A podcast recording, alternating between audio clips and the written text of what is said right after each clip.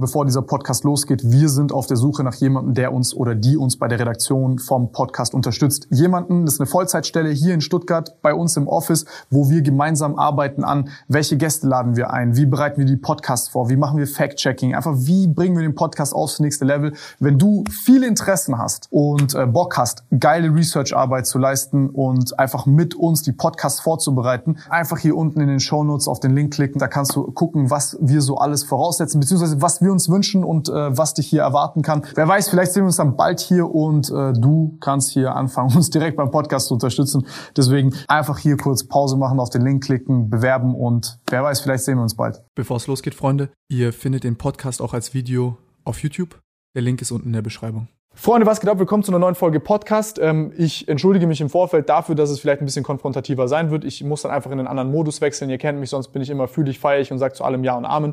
Aber es gibt einfach Dinge da, äh, ja, oder, oder Podcasts, wo ich mich dann einfach danach ein bisschen selber über mich aufrege, dass ich halt zu, in Anführungszeichen, nett bin. Und hier gibt's einfach Dinge, wo äh, der Teufel im Detail steckt und viele verschiedene Sachen halt passiert sind. Und manche davon sind vielleicht interessant, gut und hilfreich und nützlich. Manche wiederum äh, äh sind halt einfach nicht.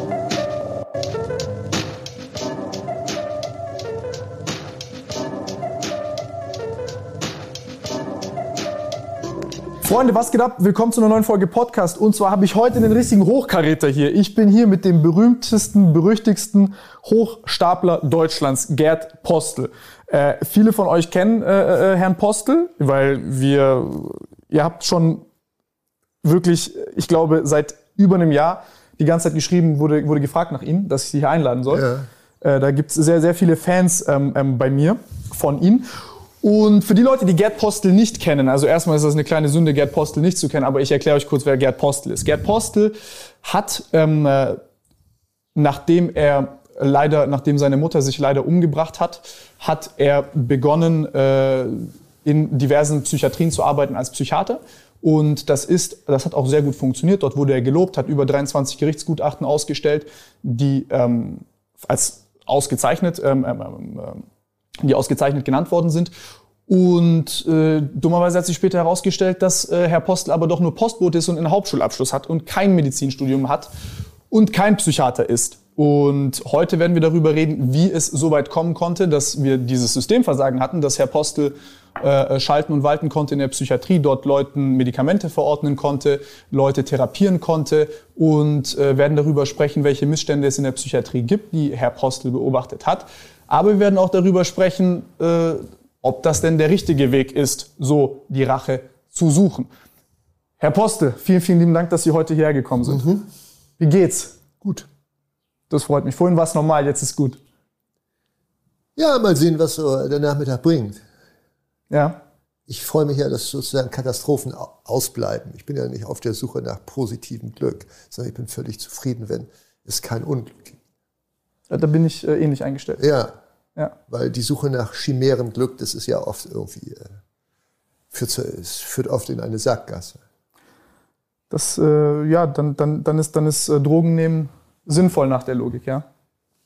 Also nee, wenn man nur nach äh, positivem Glück sucht. Das ist ja eine Form der Narkotisierung. Narkotisierung hat immer, ist immer schlecht, weil ein Schmerz hat ja eine Aufgabe. Ein Schmerz will ja darauf hinweisen, dass, es, dass äh, Überkompensation des Schmerzes nötig ist. Schmerz hat ja eine positive Funktion, den Menschen darauf hinzuweisen, dass er was tun muss. Und wenn ich äh, eine Harmlosigkeit narkotisiere, sterbe ich vielleicht irgendwann daran. Ähm, wenn wir über, wir werden, wir werden heute über vieles sprechen und das habe ich auch vorhin schon einmal kurz erwähnt. Äh, ich möchte es noch einmal machen, damit der Zuschauer das klar, äh, damit das für den Zuschauer ganz klar ist, welcher Rahmen hier gerade existiert. Ähm, es gibt Dinge, da werden wir Meinungsverschiedenheiten haben oder da haben wir vielleicht welche. Ähm, aber auf der anderen Seite werden wir auch darüber sprechen, über die Erfahrungen, die sie gemacht haben in der Psychiatrie und die Missstände, die dort herrschen. Ja? Die Psychiatrie ist ja eine relativ äh, neue Wissenschaft, in der die... Überhaupt keine Wissenschaft. Äh, sagen wir es mal so, es ist, es ist eine Wissenschaft, die vielleicht noch nicht so erfolgreich ist in ihrer Wirksamkeit wie die Medizin. Also die herkömmliche Medizin, da weiß man, Herzinfarkt hat ganz klare diagnostische Kriterien. In der Psychiatrie ist das ja so, dass ein Symptomcluster gefühlt auf zehn Krankheiten zutreffen kann und dann man weiß man nicht so ganz genau, okay, hat der jetzt biologische Marker oder nicht? Ist der jetzt ein Angstpatient? Ist das jetzt ein äh, Depressiver oder schieß mich tot?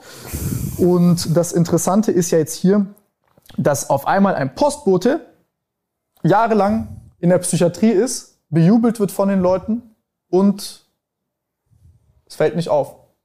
Und er behandelt Äh, genauso Was hätte auffallen sollen? Ich wusste ja nicht weniger über Psychiatrie als diese Leute, vermutlich mehr. Ich war ja auch, da muss man auch mal sagen, wo das angesiedelt war. Ich war ja äh, leitender Oberarzt einer großen psychiatrischen Einrichtung, einer großen psychiatrischen Klinik. Und mir unterstanden 40, 40 Assistenzärzte, acht Psychologen und mehrere Oberärzte.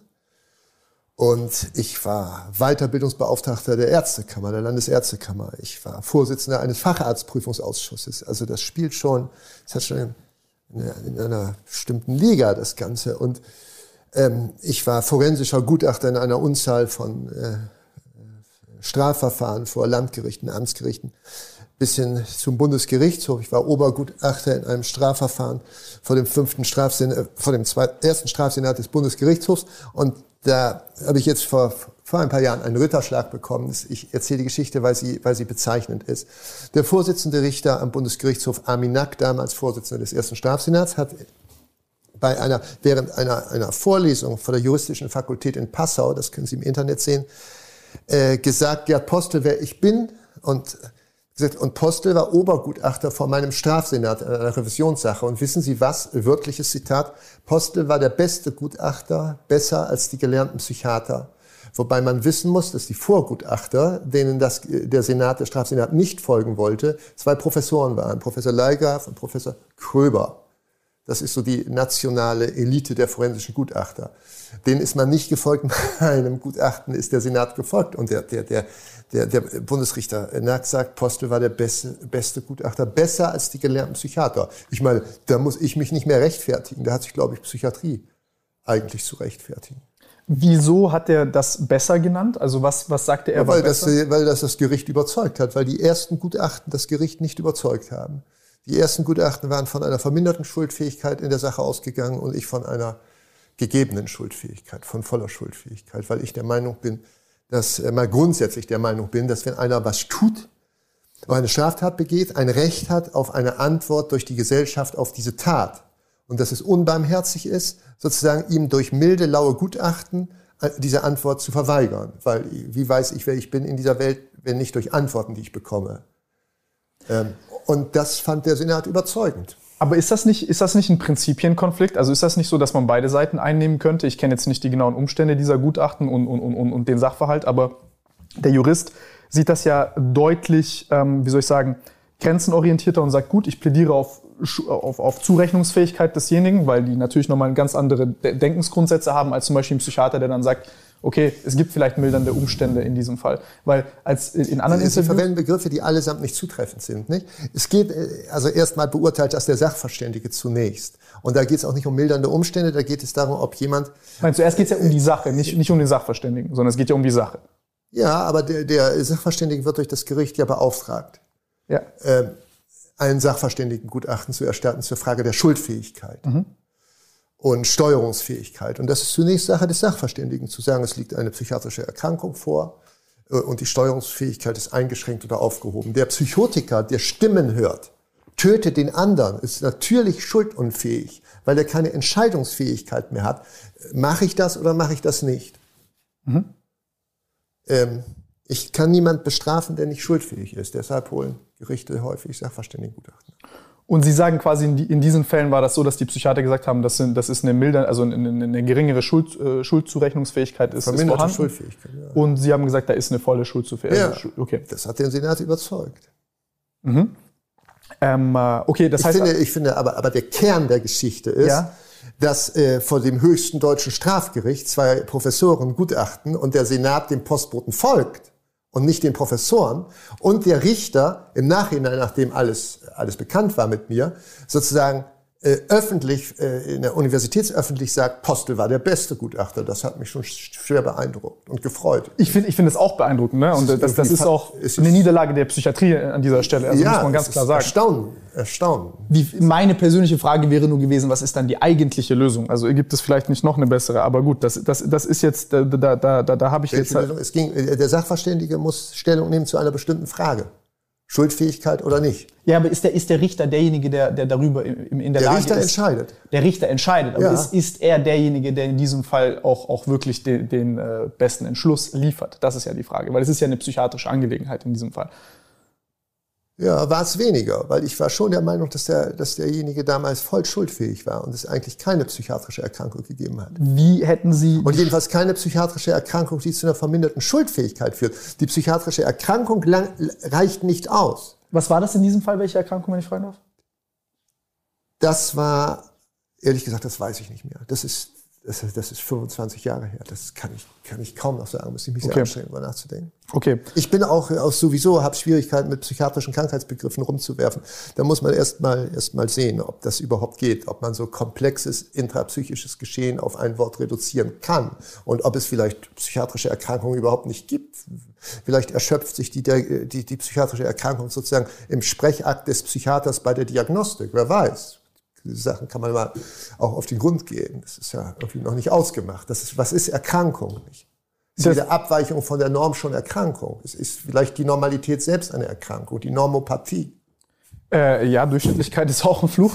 Äh, nee, aber das, das, das, das, das, das ist ein guter Punkt. Also hier, äh, wir, wir sagen das hier immer aus Spaß, wir haben hier jeder eine äh, Diagnose und jeder, der hier arbeiten will, äh, braucht auch eine Diagnose. Ähm, witzeln dann immer rum, weil hier eine Psychiatrie äh, gegenüber ist. Müssen wir aufpassen, dass sie sich da nicht gleich bewerben. Aber Das ist keine intellektuelle Herausforderung mehr für mich, Chefarzt einer psychiatrischen Klinik zu sein. was ist dann eine intellektuelle Herausforderung? Mich mit Seneca und mit, mit der vierfachen Wurzel des Satzes vom zureichenden Grunde von Schopenhauer zu beschäftigen oder mit dem Buddhismus oder mit Kants Kritiken Und das ist jetzt das, was Sie dann danach gemacht haben. oder mit meinen Katzen zu spielen. Das ist eine emotionale Herausforderung. Das ist schön. Das ist sehr schön. Nee, ich, ich liebe Katzen. Aber die Tätigkeit als Psychiater in einer, in, also in einer psychiatrischen Klinik als leitender Oberarzt oder Chefarzt ist keine intellektuelle, wirklich keine intellektuelle Herausforderung. Finden Sie echt? Also, Psychiatrische Diagnostik ist sehr einfach.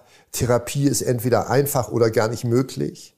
Aber ist das nicht die Kapitulation vor der Sache? Also ich beispielsweise, ich verstehe es, dass wir sagen, okay, es gibt, es gibt ähm, Dinge, die werden pathologisiert ohne Grund.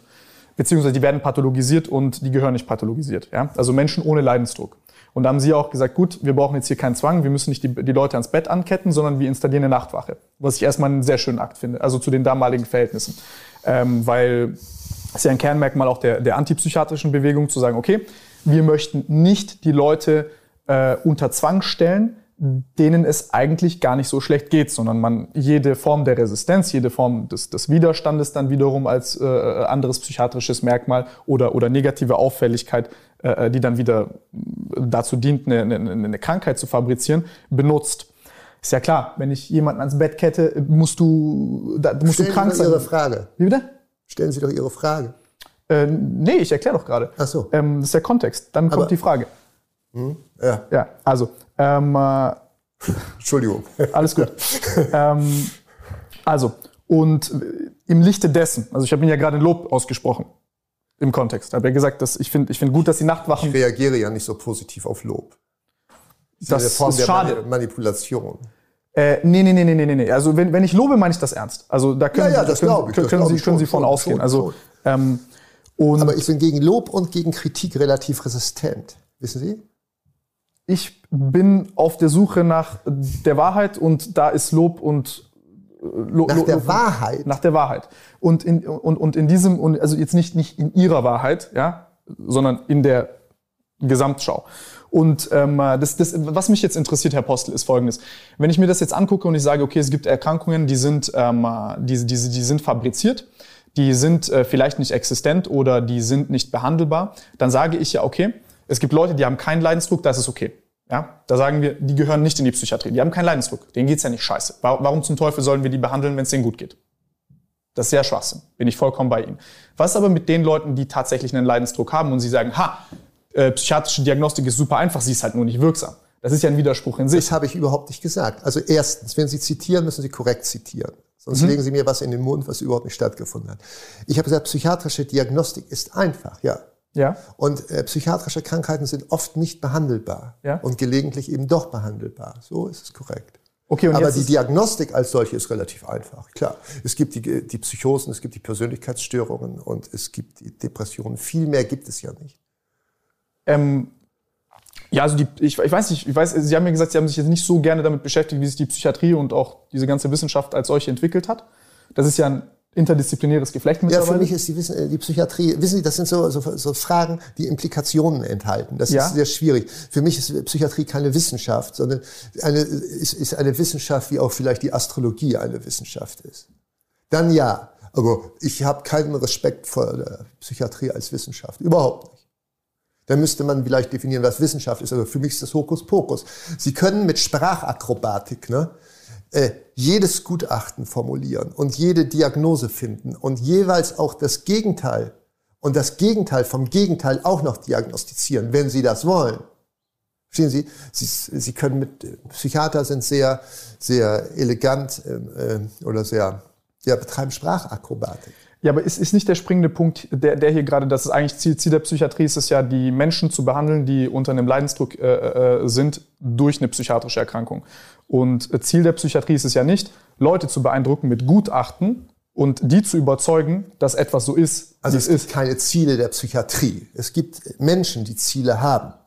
Und ob einer äh, ein guter Psychiater ist, hängt nicht davon ab, ob er irgendwie so viel weiß, weil man muss nicht viel wissen, aber ein guter Mensch ist. Ich weiß, dass es auch gute Psychiater gegeben hat, die, obwohl sie Psychiater waren, aber dennoch Menschen sehr geholfen haben, weil Beziehung entscheidend war zwischen Arzt und Patient und so weiter.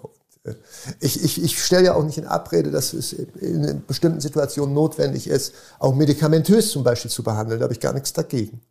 Was, was, haben, was würden Sie sagen, was ähm, macht so eine erfolgreiche Therapie aus? Also wenn Sie sagen, was Beziehung, Beziehung, das Psychiater? A und O jeder auch Psychotherapie, ne, ist Beziehung. Es kommt nicht auf die Schule so sehr an. Es kommt nicht so, so sehr darauf an, ob Verhaltenstherapie oder systemische Therapie oder Psychoanalyse. Äh, Psychoanalyse. Beziehung zwischen, zwischen Arzt, zwischen Therapeut und Patient. Wenn diese Beziehung nicht existiert, wird es zu keiner, ähm, keinem Erfolg kommen. Sie brauchen zunächst einen, wenn Sie mit einem Menschen sprechen, auch im Alltag, über, Sie brauchen zunächst einen Zugang. Der, der Arzt, der eine intravenöse Spritze geben will, benötigt einen Zugang. Wenn er den Zugang nicht hat, dann kann er äh, sein, äh, das Serum verspritzen über den Arm. Es hat keinen Effekt. Wenn ich keinen Zugang habe, dann kann ich nicht sprechen mit jemandem. Und den Zugang bekomme ich über Vertrauen und über Mitgefühl. Und wenn Vertrauen nicht da ist, dann ist, kann Beziehung nicht stattfinden. Und dann, dann, dann funktioniert es nicht. Also Beziehung ist das Entscheidende. Emotionale Beziehung zwischen Patient und Arzt oder zwischen, zwischen Mann und Frau oder Mutter und Vater. Be äh, Beziehung ist das Entscheidende. Wie, wie, wie kamst du zu dieser Erkenntnis? Weil ich muss sagen, Sie sind darin, also ich kenne Sie jetzt nicht lange, Sie sind erstaunlich gut darin. Ich habe eine Und das ist ein Talent, das kann man nicht lernen. Das, Oder kann man ist, das das ist meines Erachtens weder lern noch lernbar. Ich habe eine sehr hoch entwickelte, also der Schlüssel, das kannst du sagen, da kommt jemand von der Straße, der hat einen Hauptschulabschluss, übrigens auch keinen besonders guten, und äh, hat ein Postbriefträgerexamen, ja? Und der bewirbt sich dann an einem psychiatrischen Krankenhaus als leitender Oberarzt und äh, da bewerben sich andere und dann gibt es eine Auswahlkommission und äh, irgendwie mehrere Leute halten da einen Vortrag vor der Auswahlkommission, bestehend aus einem Psychiatrieprofessor und anderen Leuten. Und äh, ich spreche da über äh, die äh, Pseudologia Fantastica, über die Lügensucht im Dienste der Ich-Erhöhung am literarischen Beispiel der Figur des Felix Krull. Und da sagt dieser Professor da, Professor Tölle aus Münster, Professor der Psychiatrie, das ist ja hochinteressant, was Sie erzählen. So in diesem ordinarienhaften, leicht überheblichen, näselnden, durch die Nase sprechenden Tonfall. Ähm, über was haben Sie denn promoviert? Und dann sag ich dieser Kommission, ja, über äh, kognitiv induzierte Verzerrungen in der Ste- stereotypen Urteilsbildung. Das ist eine Aneinanderreihung leerer Begriffe, das gibt's nicht, das ist Quatsch. Äh, die, Dann die, sagt- die Doktorarbeit Moment, gibt es tatsächlich. Äh, die, ja, das ist eine eigene Geschichte. Aber das, äh, ja, aber, aber diese Begrifflichkeit ist eine Aneinanderreihung leerer Begriffe, mit der Ist vielleicht ein bisschen geschwollen ausgedrücktes Blablabla, aber Lass im mich doch bitte einmal aus, ich bin Ja? da mitten in einem Gedanken. Ähm, jedenfalls hat der nicht realisiert, was das bedeutet, dieser Professor. Mhm. Weil er sofort geantwortet hat, das ist ja interessant, Sie werden sich bestimmt bei uns wohlfühlen. So fing das an. Und da kommt also jemand von der Straße und macht diesen Job. Das, jetzt weiß ich ehrlich gesagt, jetzt habe ich den Faden verloren. Sie waren dabei, dass ähm, Sie, Sie, Sie, Sie dort halt diese Aneinanderreihung leerer Begriffe der Dissertation dort wiedergegeben haben. Und dann haben Sie gesagt, dass der Professor da beeindruckt war von diesem Ja. leeren Gefasel und Ja. gesagt hat, sie werden sich Ja, super genau. wohlfühlen und kommen. Dann bin ich eingestellt worden. Jedenfalls bin ich nicht ein einziges Mal kritisiert worden in der ganzen Zeit. Nicht ein einziges Mal, obwohl ich ja ständig unter Aufsicht stand von Psychiatern, 40 Psychiatern, Psychologen, die ja darauf dressiert sein wollen und sind, sozusagen Menschen zu durchschauen, wenn man das mal ein bisschen so ausdrücken mag. Und äh, merken nichts, sind begeistert von mir. Nicht? Haben nur die einzige Sorge, ich könnte gehen. Dann werde ich zum Chefarzt und ich zum Chefarzt befördert werden. Dann habe ich Gutachten erstattet. Alle waren begeistert. Also ich habe niemals ein Wort der Kritik gehört. Im Gegenteil, ich war ja noch in der Offensive. Ich war Vorsitzender des Facharztprüfungsausschusses. Ich habe also Ärzte, die die Fachaus, äh, Fachaus, Facharztausbildung äh, absolviert haben, geprüft. Und sie haben auch einige durchfallen lassen. Ja, natürlich, weil man hat als Prüfer ja auch so den Verbraucherschutzgedanken zu Ja, berücksichtigen. aber, aber wie, ja wie, wie gehen Sie da vor? Also wie haben Sie das jetzt, wie, wie haben Sie jemanden geprüft? Nach, nach welchen Maßstäben? Wir sind auf der Suche nach jemandem, der uns oder die uns bei der Redaktion vom Podcast unterstützt. Jemanden, das ist eine Vollzeitstelle hier in Stuttgart bei uns im Office, wo wir gemeinsam arbeiten an, welche Gäste laden wir ein, wie bereiten wir die Podcasts vor, wie machen wir Fact-Checking, einfach wie bringen wir den Podcast aufs nächste Level. Wenn du viele Interessen hast und äh, Bock hast, geile Research-Arbeit zu leisten und einfach mit uns die Podcasts vorzubereiten, einfach hier unten in den Shownotes auf den Link klicken, da kannst du gucken, was wir so alles voraussetzen, beziehungsweise was wir uns wünschen und äh, was dich hier erwarten kann. Wer weiß, vielleicht sehen wir uns dann bald hier und äh, du kannst hier anfangen, uns direkt beim Podcast zu unterstützen. Deswegen einfach hier kurz Pause machen, auf den Link klicken, bewerben und wer weiß, vielleicht sehen wir uns bald. Ja, das kann ich, äh, also ich kann ja jetzt diese, die Prüfungssituation hier nicht darstellen. Also äh, es war ein Vortrag zu halten äh, über, über ein Thema. Und das war teilweise sehr dürftig. Also das Medizinstudium ist ja grundsätzlich kein bildungsförderndes Studium. Was ja nicht ausschließt, dass es auch gebildete Ärzte gibt, trotz Medizinstudium. Aber grundsätzlich äh, findet man da ja nicht die Intelligenz, die Elite äh, der, äh, des Landes wieder in diesen, in diesen Bezirken der Medizin. Das ist jedenfalls meine Erfahrung. ja, deren Job ist ja Arzt zu sein und nicht allgemeingebildet zu sein, aber ja. Also Ja, und ich, das ist doch kein Widerspruch. Also ich meine, um Arzt zu sein, äh, finde ich, ich, ich hätte den Anspruch an einen Arzt, dass er auch gebildet ist. Aber gut, also ich hätte den Anspruch an Arzt, dass er mich gesund macht und das wäre schon genug. ja. Und ähm, ja, seine das hat mich sehr gewundert. Verstehen Sie, wenn Sie von der Straße kommen und dann so auf Händen getragen würden, werden und mein Chef schreibt in, in, in die Probezeitbeurteilung, Herr Oberarzt Dr. Postel übertrifft die Erwartungen, man wird nur gelobt und befördert und gemacht und getan, dann äh, hat das schon Folgen für einen selbst. Weil wenn Sie lange etwas heucheln, ne, in, also in eine Ro- Rolle auch gedrängt werden, Sie, ich werde ja auch gedrängt in eine Rolle, ne, wenn ich da so, dann sind Sie das irgendwann. Verstehen Sie? Sie geh, ich gehe anders durch eine Klinik als Sie. Ja, verstehe ich. Also ähm, erst erstmal zu dieser zu, zu dieser Doktorarbeit eine kurze Frage. Also die die gab's ja. Haben Sie die haben Sie die gesehen und dann einfach gesagt, ich schreibe die Äh, jetzt ab oder? Nein, ich fand, mich hat diese, diese, dieser Titel, der ja an Hochstapelei oder an, ja, an, Der, ist ja wirklich an- geschwollen an- ohne Ende. Ja, Ja, Also der ist wirklich. der hat mich sehr fasziniert und den habe ich dann für mich instrumentalisiert. Ja. Aber das war nicht der Kern. Der Kern war, dass dieser Professor diese, diese, diese Begriffe gehört hat und sagte, ach, das ist ja interessant. Mhm. Also ohne irgendetwas zu verstehen. Und ja, also ich bin heute in einer Position, dass ich denke, ich muss mich überhaupt nicht rechtfertigen. Rechtfertigen müsste sich eigentlich die Psychiatrie, tut es aber nicht. Die Reaktion der Psychiatrie, also ich, ich stelle ja sozusagen die, die, die Existenzfrage an den Psychiater. Ne?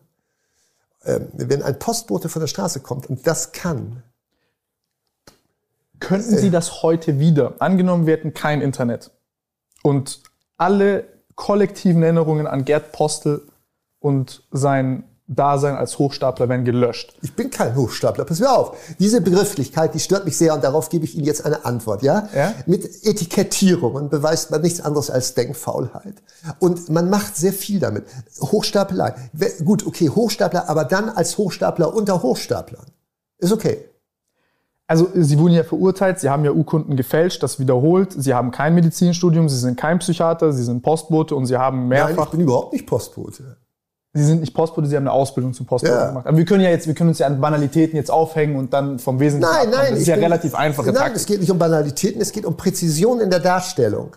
Und ich, ich mag es grundsätzlich nicht. Es geht ums Grundsätzliche. Äh, ja, aber ich mag grundsätzlich nicht. Heißt ja nicht, äh, dass hinter Ihnen noch mehr steckt, als ich sage ja nicht, dass ich möchte Sie nicht Ja, reduzieren ja. auf einen Hochstapler. Das stimmt ja, nicht. Das freut mich sehr.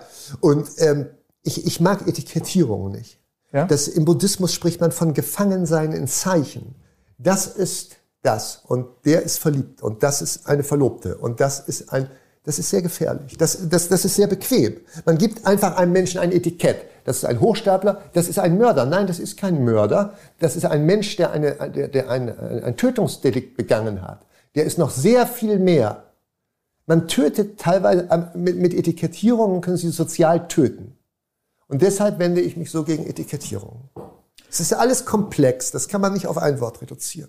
Es ist komplex, man kann es nicht auf ein Wort reduzieren. Diese Etikettierungen helfen uns aber auch irgendwo Orientierung in der ja. Gesellschaft zu haben. Und gleichzeitig, Herr Postel, ist es ja so, dass Sie das nicht einmal gemacht haben. Dieses Etikett haben Sie sich ja wirklich mit Fleiß und auch guter Arbeit verdient. Weil Sie haben ja nicht einmal irgendeine Urkunde gefälscht, sondern das haben Sie mehrmals gemacht. Und Sie haben ja nicht einmal als Hochstapler ohne äh, Medizin ja, aber Sie verwenden diese Begriffe immer wieder. Ich möchte mich auf diese Begriffe nicht einlassen. Sie, können Sie machen, aber es ist nicht die Welt, in der ich lebe.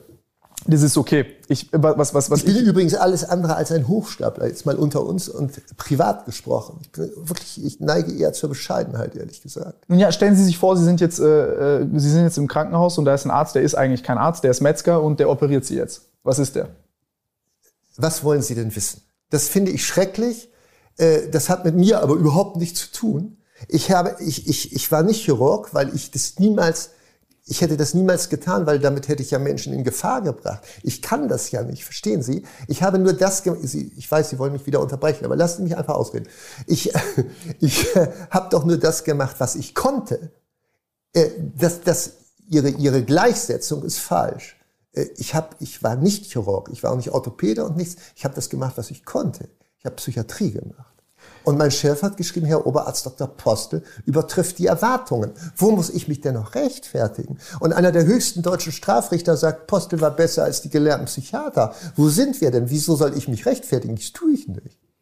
Ähm, ja, ich, ich, glaube, dass, dass das entscheidende Maß ist nicht das, was Leute über einen sagen, sondern ist, ist der Erfolg am Patienten. Aber ähm, ich, eine andere Frage. Wenn, wenn jetzt heute alles ja. gelöscht werden ja. worden wäre, ja könnten Sie heute Psychiater sein? Ohne ja, dass irgendjemand. Ja, natürlich könnte heute auch Universitätsprofessor für Psychiatrie an der Universität München sein. Vielleicht bin ich das ja unter falschen Namen gegenwärtig. Aber nein, aber wieso die Frage aber natürlich, Frage. Je, und je höher die Position in der Psychiatrie, je leichter wäre es. Natürlich könnte ich das objektiv. Ich könnte es subjektiv nicht.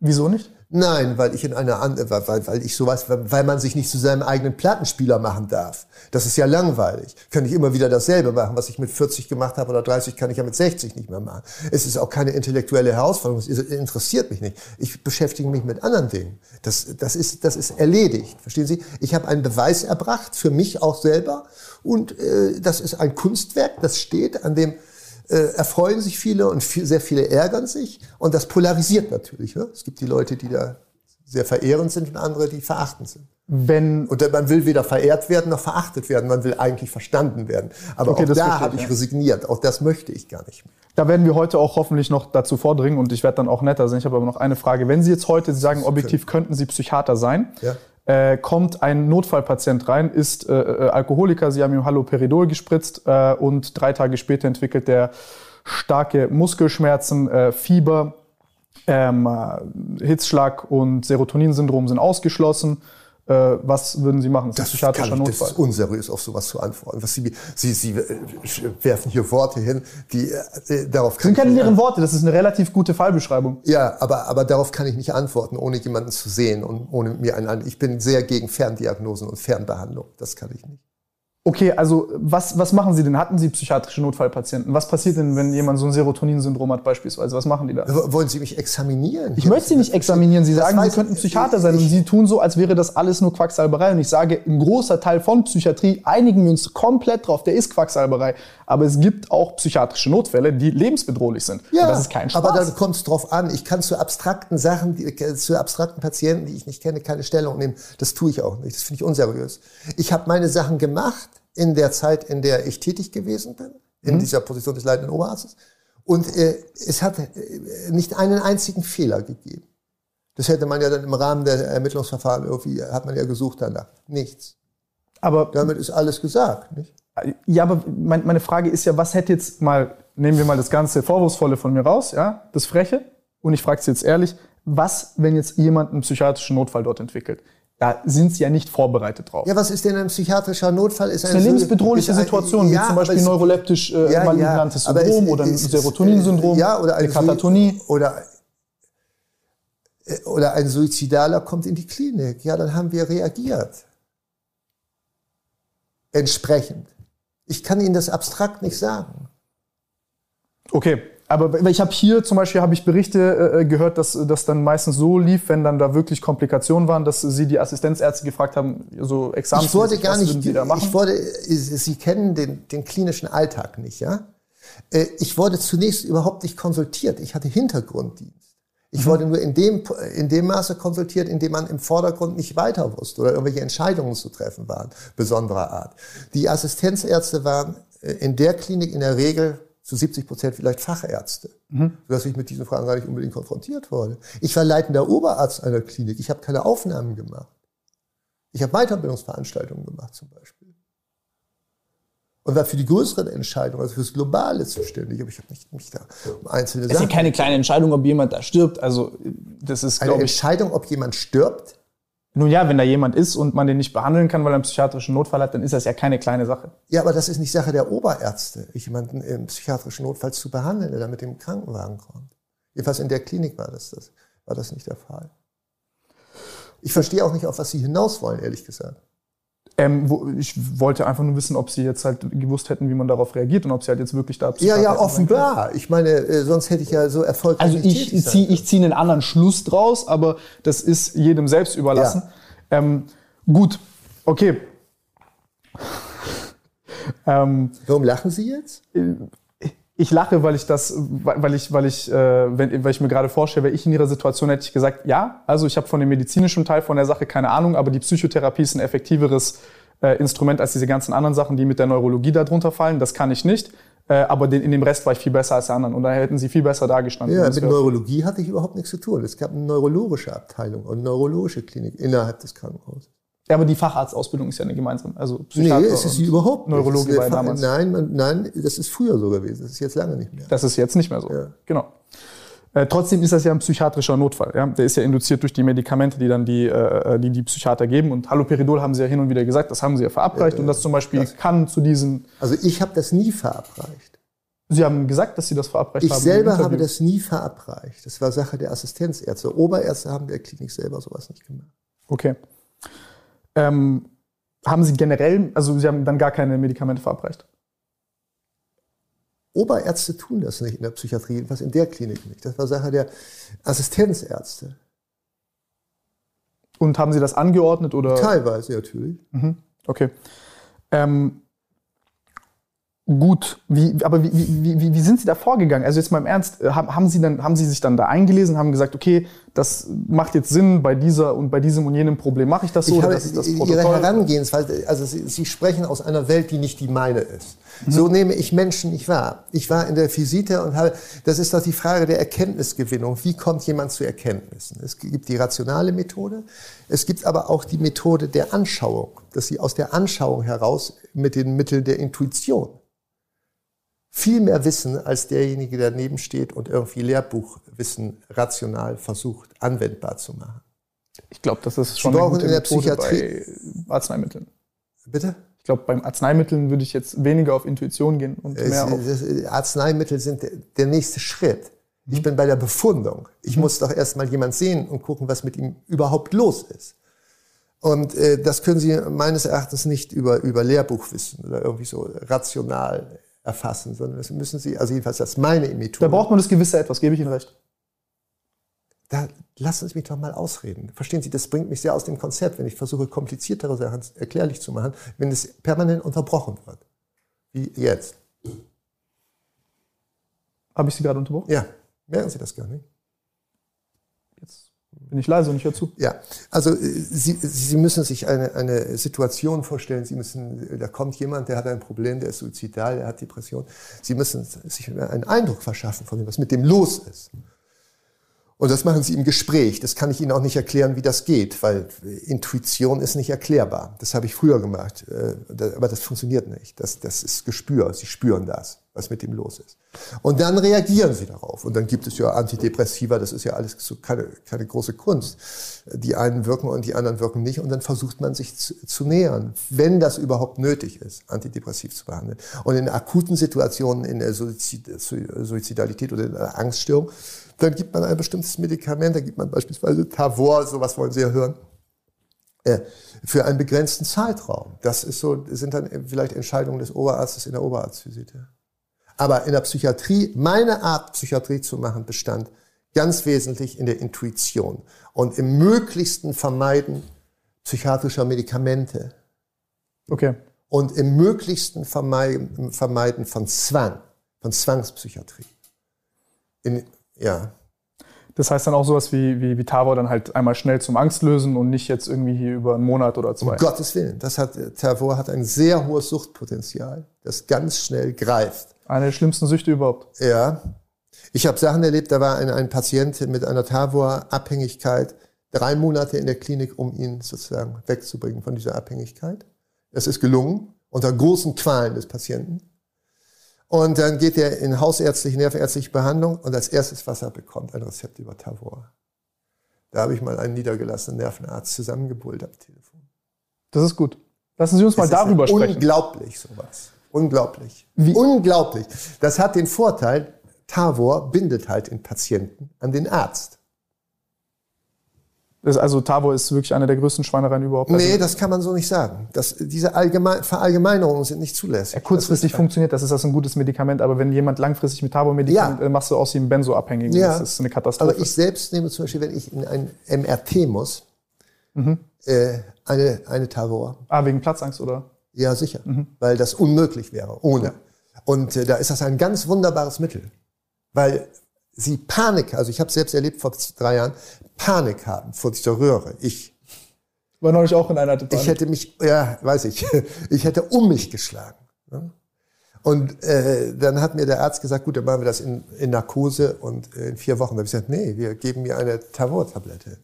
Das gemacht und nach 20 Minuten war mir das vollständig egal. Ja. Das ist ein Tod. Kennen Sie das, Tower? Ja, ich habe es einmal bekommen. Ja. Also aus demselben Grund auch wegen ja, der man ist hinterher zwar zermatscht. Ich war einen Tag. Aber, aber man hat keinerlei Angst mehr.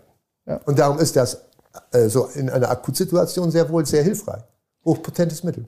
Und, und, und genau jetzt aus diesem Hintergrund auch gar nicht vorwurfsvoll ist, ist die Frage, ähm, diese, was, was, was, was ich schade finde, ist, äh, äh, Herr Postel, ich finde es einerseits extrem interessant, wie das demaskiert worden ist, wie dieses Systemversagen von Ihnen äh, äh, dort, wie soll ich sagen, provoziert worden ist und äh, einfach, dass Sie es geschafft haben. Ich finde diese Story unfassbar geil. Also ich finde es super witzig. Ja? Also, und ich soll es natürlich nicht witzig finden. Warum? Nun ja, erstmal ihre Umstände sind äh, extrem schade. Ich ja. bedauere das, was ihr mit ihrer Mutter passiert ist. Ich bin äh, äh, überhaupt nicht neidisch auf die Umstände, unter denen das passiert ist. Also das mal ganz klar. Ja. Äh, ich finde, also es ist eine äh, das Schlimm. müsste man vielleicht mal erläutern, ne? weil genau. das weiß keiner. Also meine Mutter hatte Depressionen, ähm, abklingende Depressionen und ist dann auf, Rat, auf Anraten einer Freundin zu einem Psychiater gegangen. Und dieser Psychiater hat ihr, das habe ich dann hinterher rekonstruiert, zwar antriebssteigernde, nicht aber depressionslösende Mittel gegeben. Mit der Folge, dass sie sozusagen das Destruktive der Depression dann letzten Endes im Suizid ausagiert hat, weil die Depression normalerweise mit Antriebsminderung einhergeht. Und nun hat sie Mittel gekriegt, dass sie ein antriebssteigerndes Mittel bekommen. Ja, und das ist dann so geendet. Und ähm, da, das war eigentlich das Schlimmste, es gehörte zum Schlimmsten, was ich in meinem Leben erlebt habe das können Sie sich nicht vorstellen, das, oder doch, oder das ist, wenn Sie mit nichts kann rechnen. Nicht, kann ich nicht vorstellen. Und kommen heute Abend nach Hause und Ihre Mutter hängt da. Und Sie haben keinerlei, ich war nicht krank weiter, nichts so. Das zieht Ihnen den Boden unter den Füßen weg, das wünsche ich meinem ärgsten Feind nicht. Das ist nicht vorstellbar. Meine Reaktion war, ich habe mit einer Freundin zusammen gewohnt, wir hatten kein Telefon damals, da rief die Nachbarin an. Also ich rief, die Polizei kam und ich rief die Nachbarin an aus der Telefonzelle und die sagte mir, du Gerd, deine Mutter hat sich erhängt. In der Situation war ich, äh, das wird in Lehrbüchern beschrieben, aber ich habe selbst erlebt, war ich äh, völlig alkoholisiert, als hätte ich eine Flasche Whisky getrunken. In dem Zustand bin ich von der Telefonzelle nach Hause gegangen zu meiner Freundin Und äh, die hat das Abendessen fertig und äh, ich konnte es nicht aussprechen. Ich konnte nicht aussprechen, meine Mutter hat sich umgebracht. Ich saß da erstarrt und betrunken. Wirklich betrunken. Also äh, völlig, und das ist, sowas überwindet nie ein Mensch nie. Sie weinen darüber nicht mehr jeden Tag, ähm, klar, aber überwinden können sie sowas nicht, weil das ist einmal fest. Und das hat Folgen bis heute, dass ich Leute, die mir wichtig sind, die müssen mir, wenn sie irgendwo angekommen sind, schreiben, dass sie halt angekommen sind. Verstehen Sie, das ist eigentlich für normale Verhältnisse ist es irgendwie irre. Äh, also es ist fundamental, das macht was mit ihnen. Und da sind wir auch nicht mehr im Bereich von, ja, irgendwie. Ähm, ja, und das, das war sicher der zentrale Auslöser. Ich hatte eine tiefste Verachtung empfunden gegen Psychiater. Dann auch speziell gegen den, zu dem ich gegangen bin und der mich abgefertigt hat und gesagt, ja, die, er könne mir nicht sagen, die Schweigepflicht äh, gelte auch über den Tod des Patienten hinaus. Also das ist wirklich, äh, habe ich quasi ja. aus der Praxis rausgebeten. Ne? Das war mein zentrales Ding, warum ich mich überhaupt mit Psychiatrie beschäftigt, beschäftigt habe. Ja. Irgendwann habe ich gedacht, ich mache mich öffentlich lustig über Psychiatrie. Und dann kamen viele Sachen zusammen. Äh, ich habe da in der, in der Hauptverhandlung in Leipzig vor der Strafkammer gesagt, wenn ich eine Verantwortung gehabt hätte für einen Hund beispielsweise, hätte ich das niemals gemacht, weil ich ein sehr ausgeprägtes Verantwortungsbewusstsein habe. Und der Staatsanwalt gesagt, ja, warum haben Sie sich denn keinen Hund gekauft? Das war ein bisschen, naja. Ähm, aber es kam viel zusammen in der Situation, in der ich mich beworben habe. Ich war allein, ich hatte für niemanden eine Verantwortung, ich wusste nicht, was ich tun sollte. Ich war ständig erinnert an den Tod meiner Mutter. Alles Mögliche kam zusammen und hat auf mein Bewusstsein gewirkt sozusagen. Und dann habe ich das einfach gemacht. Für mich war diese Bewerbung auch, auch eine quasi suizidale Handlung, weil das ja auch schon, schon äh, mich auch ruinieren kann, sowas. Ne? Also ich hätte, ich hätte, ich war auch in so einer suizidalen Stimmung selber. Und das habe ich aber nicht gemacht, sondern ich habe mich dann da beworben. Und mit dem Einwurf der Bewerbung in den Briefkasten sozusagen äh, war das Depressive weg. Und mit dem Einwurf der Bewerbung äh, äh, war nur noch Erfolg da. Nur noch. Aber wieso zuerst bei, beim, als Gerichtshelfer? With Kizik Hands Free Shoes, motion sounds something like this. Kizik helps you experience the magic of motion. With over 200 patents and easy on, easy off technology, you'll never have to touch your shoes again. There are hundreds of styles and colors, plus a squish like nothing you've ever felt. For a limited time, get a free pair of socks with your first order at kizik.com/socks. Das ist eine andere Geschichte, das hat hiermit überhaupt nichts zu tun. Das okay. Ist, das, das, das, das fasert das jetzt, aber das jetzt. Das ist sehr viel früher gewesen, die Geschichte. Das hat jetzt damit nichts zu tun. Nein, mit dem Einwurf der Bewerbung um diese Stelle des leitenden Omas äh, war nur noch Erfolg da und ich war abgelenkt. Das war ja auch, eine, eine, auch eine, ein Narkosemittel, ne, muss man sagen. Das ja von dem, vom Schmerz ablenkt. Und ist man in so einer Erfolgsspirale, ja. Aber das war der Grund, soweit man seine eigenen Motive kennt. Ne? Man spricht ja von seinen eigenen Motiven, ob das die wirklichen Motive sind, weiß man ja gar nicht. Aber so, soweit ich das sagen kann, war das das Hauptmotiv. Ein weiteres Motiv war, dass ich da eine Freundin hatte, die Ärztin war und mit Psychiatern zu tun hatte, ich dann und dachte, die können auch nichts irgendwie.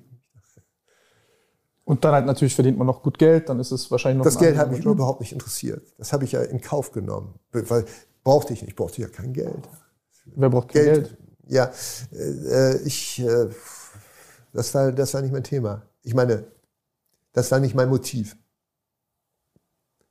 Ja, aber Sie haben jetzt nicht das Geld gespendet. Also ich meine, Sie haben ja auch viele Honorare kassiert und so, aber ähm, wenn ich aber eine ne, ne kurze Frage wegen diesen Medikamenten, also das, das, das ist unfassbar tragisch und das soll jetzt auch überhaupt nicht frech klingen oder so, aber wenn, wenn Sie sehen beispielsweise, dass durch diese Fehlbehandlung eines, eines ich nenne es mal durchschnittlichen Psychiaters, sowas Schreckliches passiert, ähm, wie, wie, wie, wieso dann keine Systematik selbst entwickeln und sagen, okay, wem verabreiche ich jetzt Medikamente, weil eine ähnliche Nebenwirkung kann ja auch stattfinden bei anderen Menschen, die ähnlich verheerend Ja, ich habe ja auch äh, sehr darauf geachtet, welche Medikamente äh ausgegeben werden und welche nicht, soweit ich das beachten konnte.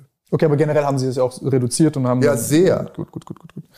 Ähm, wie, auch, auch das mit dem Zwang, was waren das äh, denn damals für Verhältnisse? Weil das, das finde ich auch äh, äh, unfassbar spannend, wenn Sie zum Beispiel so ein bisschen diese, diese persönliche ähm, diese Persönlichkeit von diesen Psychiatern beschreiben mit, im, im Hinblick äh, äh, auf, ja. auf, auf, auf das Patientenverhältnis. Ja. Also man weiß ja sehr viel über psychiatrische Patienten ja. man, und über deren Pathologie. Man weiß nichts über die Pathologie der Psychiater.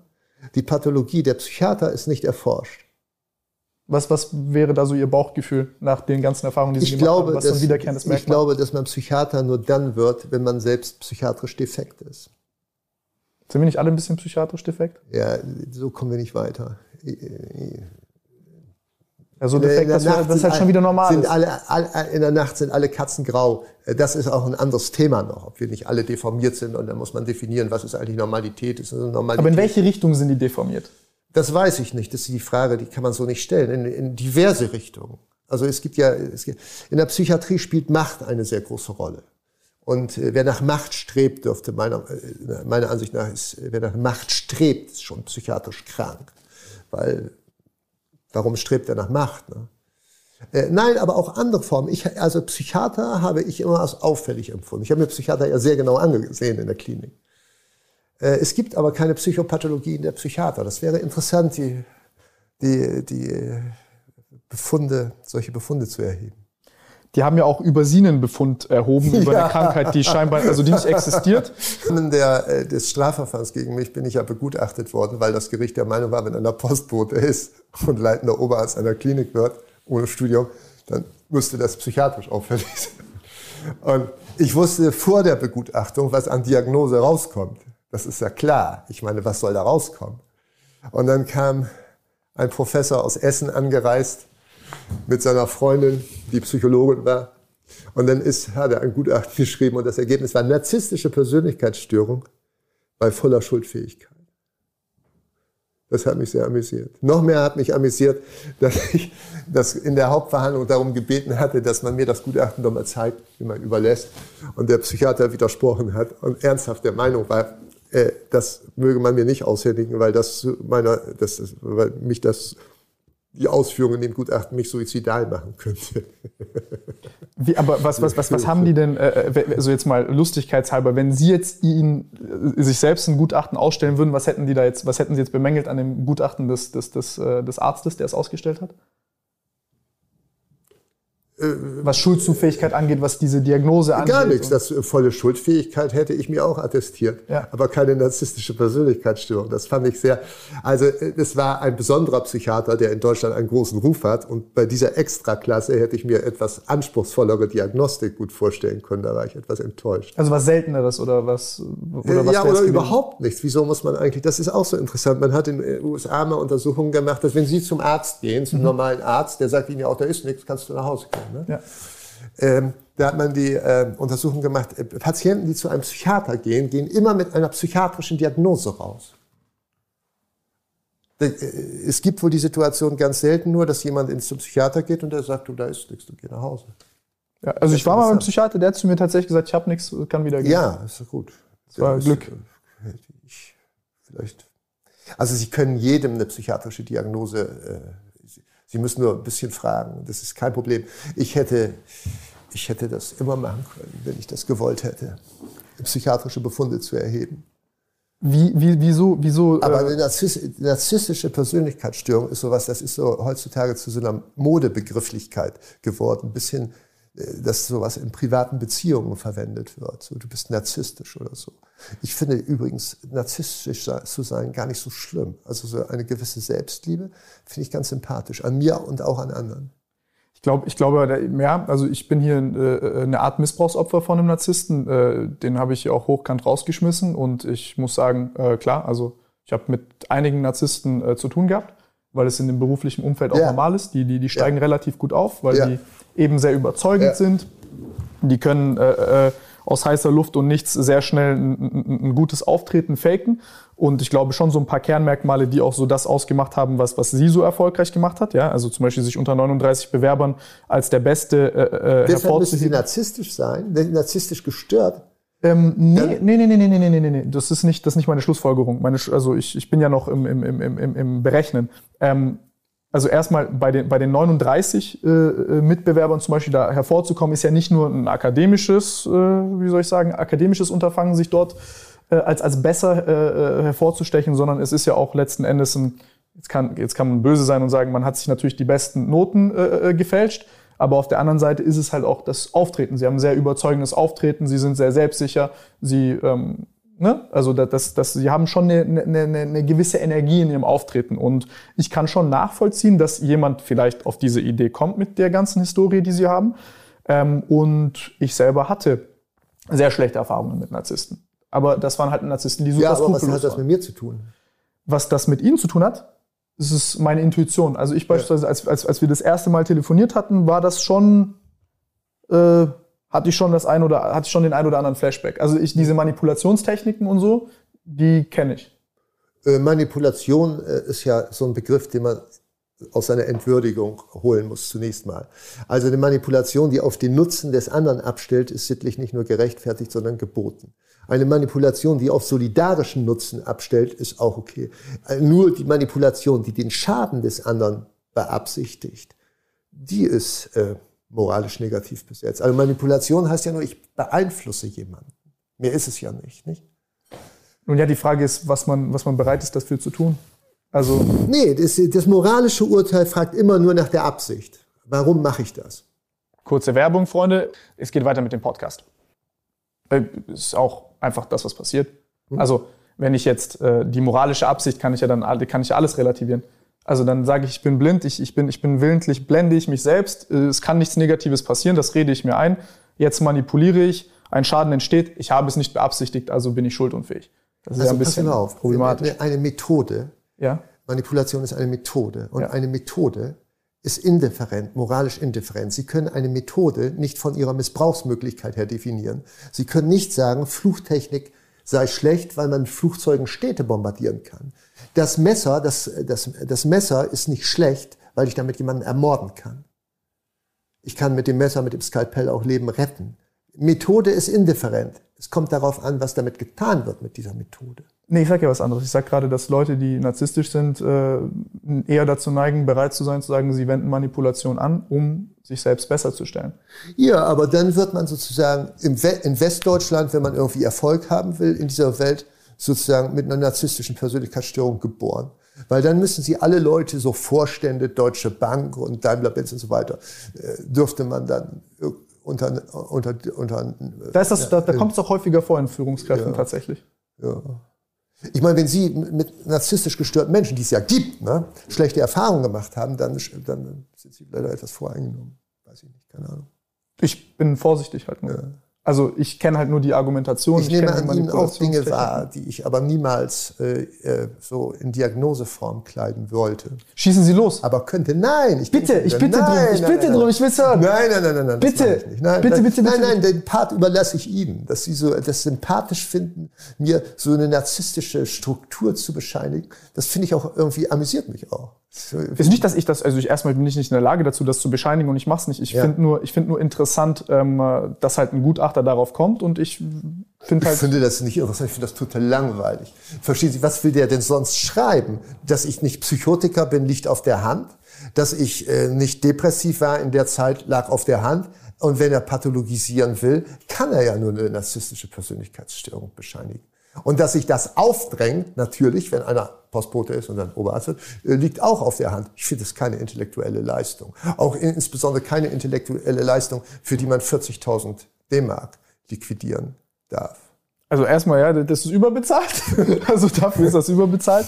Ähm, nee, was, was, was- ich meine, ist ja einfach mal zu verstehen, dieses Phänomen zu verstehen. Ja. Wieso ist hier ein Mensch, der, der so dreist auch diese Sachen fälschen kann, der so gut auftreten kann in einer Rolle, die er nicht ist und einfach diesen Lebensweg gewählt hat, den er gelebt hat. Warum ist das so? Und da ist das So. Ist Weil er der ist, der er ist. plausible Erklärung. Weil er der ist, der er ist. Wie einer ist, so handelt er. Das ist immer so. Die Dinge von außen, die holen nur das aus einem Menschen heraus, was in ihm bereits veranlagt ist.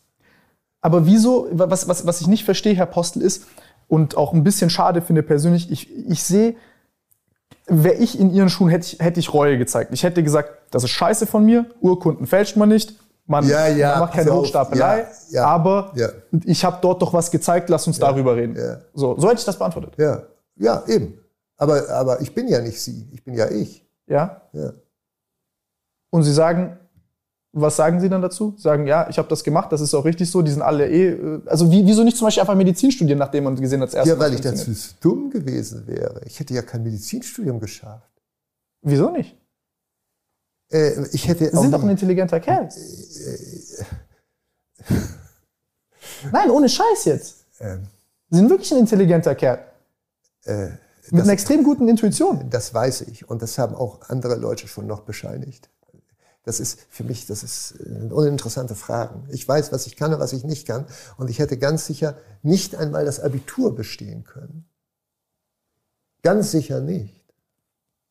Aber ich, ich sag's Es Ihnen. gibt aber auch genug Leute, die das Abitur bestanden haben und heute Professoren sind und so dumm sind, dass sie mir nicht entfernt das Wasser reichen können und mich total langweilen. Verstehen Sie, es geht nicht um die Kriterien Abitur und Professor. Es geht darum, was einer an Potenzial hat. Ich hätte das Abitur nicht bestanden. Das wäre schon gescheitert an der Arithmasthenie. Wissen Sie, was das ist? Nein.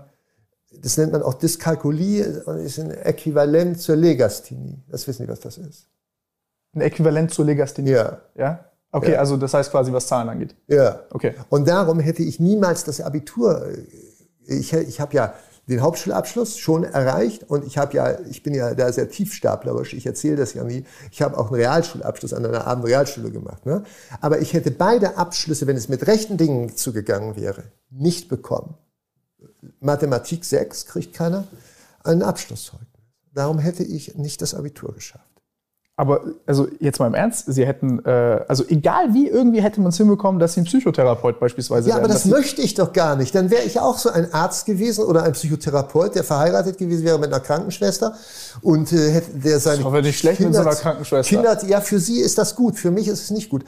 Und seine Kinder zum Ballettunterricht im Mercedes T-Modell gefahren hätte, äh, ich, äh, das ist ja uninteressant für mich. Verstehen Sie? Ich habe ja was, ich habe ja ein Kunstwerk in die Welt gestellt. Das, über das ich mich sehr freue und über das sich einige andere auch freuen und über das bis heute gesprochen wird. Gucken Sie sich mal die Tat, ja, die Straftat, das gefällt Ihnen, wenn ich das Wort verwende in diesem Zusammenhang, die, die Fälschung der Urkunden, ja, äh, das liegt 25 Jahre zurück und wir sitzen hier 25 Jahre später und unterhalten uns. Es gibt einen clandestinen Fanclub über mich, äh, mich betreffend in Berlin und so weiter und so weiter und so weiter. Das hat sich ja zum Klassiker entwickelt. Das freut mich. Das wäre doch alles nicht geschehen, wenn ich irgendwie so ein niedergelassener Kassenarzt gewesen wäre. Nein, ich finde eine Sache halt nur schade. Ich, ich verstehe, dass es da gerne um sie geht und dass sie darüber sprechen. Was ich halt schade finde, ist, dass sie, äh, sie, sie haben eine Begabung und sie hätten die nutzen können, um diesen Menschen tatsächlich helfen zu können. Nachhaltig. Das ist das, was ich meine. Und das ist, Ja, aber ich helfe doch jeden Tag Menschen sehr nachhaltig. Das wissen Sie doch gar nicht. Ich bin sehr zufrieden mit. Sie, Sie reden mir sowas ein, wollen mir sowas einreden, was ich doch hätte machen sollen. Ich bin mit meinem Lebensweg, so wie er ist, bis hier, ich bin sehr im Reinen mit mir. Verstehen Sie? Sehr im Reinen. Mir geht's gut. Äh, Ich, ich weine nicht darüber, dass ich nicht äh, äh, Rechtsanwalt geworden bin oder Arzt. Ich bin sehr froh über das, was ich gemacht habe. Ich finde es sehr, sehr, sehr für mich gute Leistung. Ich würde aber nie sagen, das soll man machen. Man soll eine Urkunde fälschen und als Arzt tätig sein. Das soll man nicht, unter keinen Umständen. Und äh, ich selber bin aber mit dem, was ich gemacht habe, äh, im Reinen. Das ist viel, wenn ein Mensch das sagen kann. Also jedenfalls für meine Verhältnisse viel.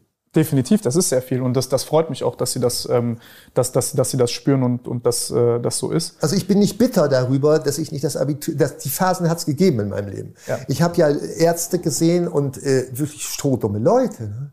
die bis heute praktizieren. Und so, so jemand wie ich, der da so beurteilt worden ist mit überragenden Leistungen und so, äh, der wird äh, irgendwie strafjustiziell belangt. Das ist ja eigentlich unglaublich. Ne? Das ist wirklich schwierig. Wenn sie nur gelobt werden in der ärztlichen Tätigkeit, ne? nur und so weiter und so weiter. Auch übrigens von Richtern und Staatsanwälten ja, und so.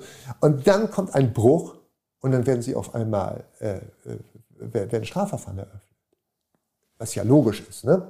Aber so in der Psychodynamik ist das nicht ganz leicht. Katastrophe. Bitte? Das ist eine Katastrophe. Ja, das ist. Also ich würde mich maßlos darüber aufregen. Das ist schwierig. Ja, wenn ich schlecht gewesen wäre und immer gesagt, Ja, also, eben, du eben, kannst eben. es nicht, Ja. dann wäre okay gewesen. Ne? Aber wenn sie nur gelobt werden und sie wissen auch selber, unabhängig vom Lob, dass sie den Laden da im Griff hatten, ne? dass sie halt gekonnt haben, viel besser als viele mit Zeugnissen. Ne? Und dann äh, werden das wird vor der gleichen Kammer verhandelt, vor der ich vorher immer sehr erfolgreich meine Gutachten zur Frage der Schuldfähigkeit erstattet hatte.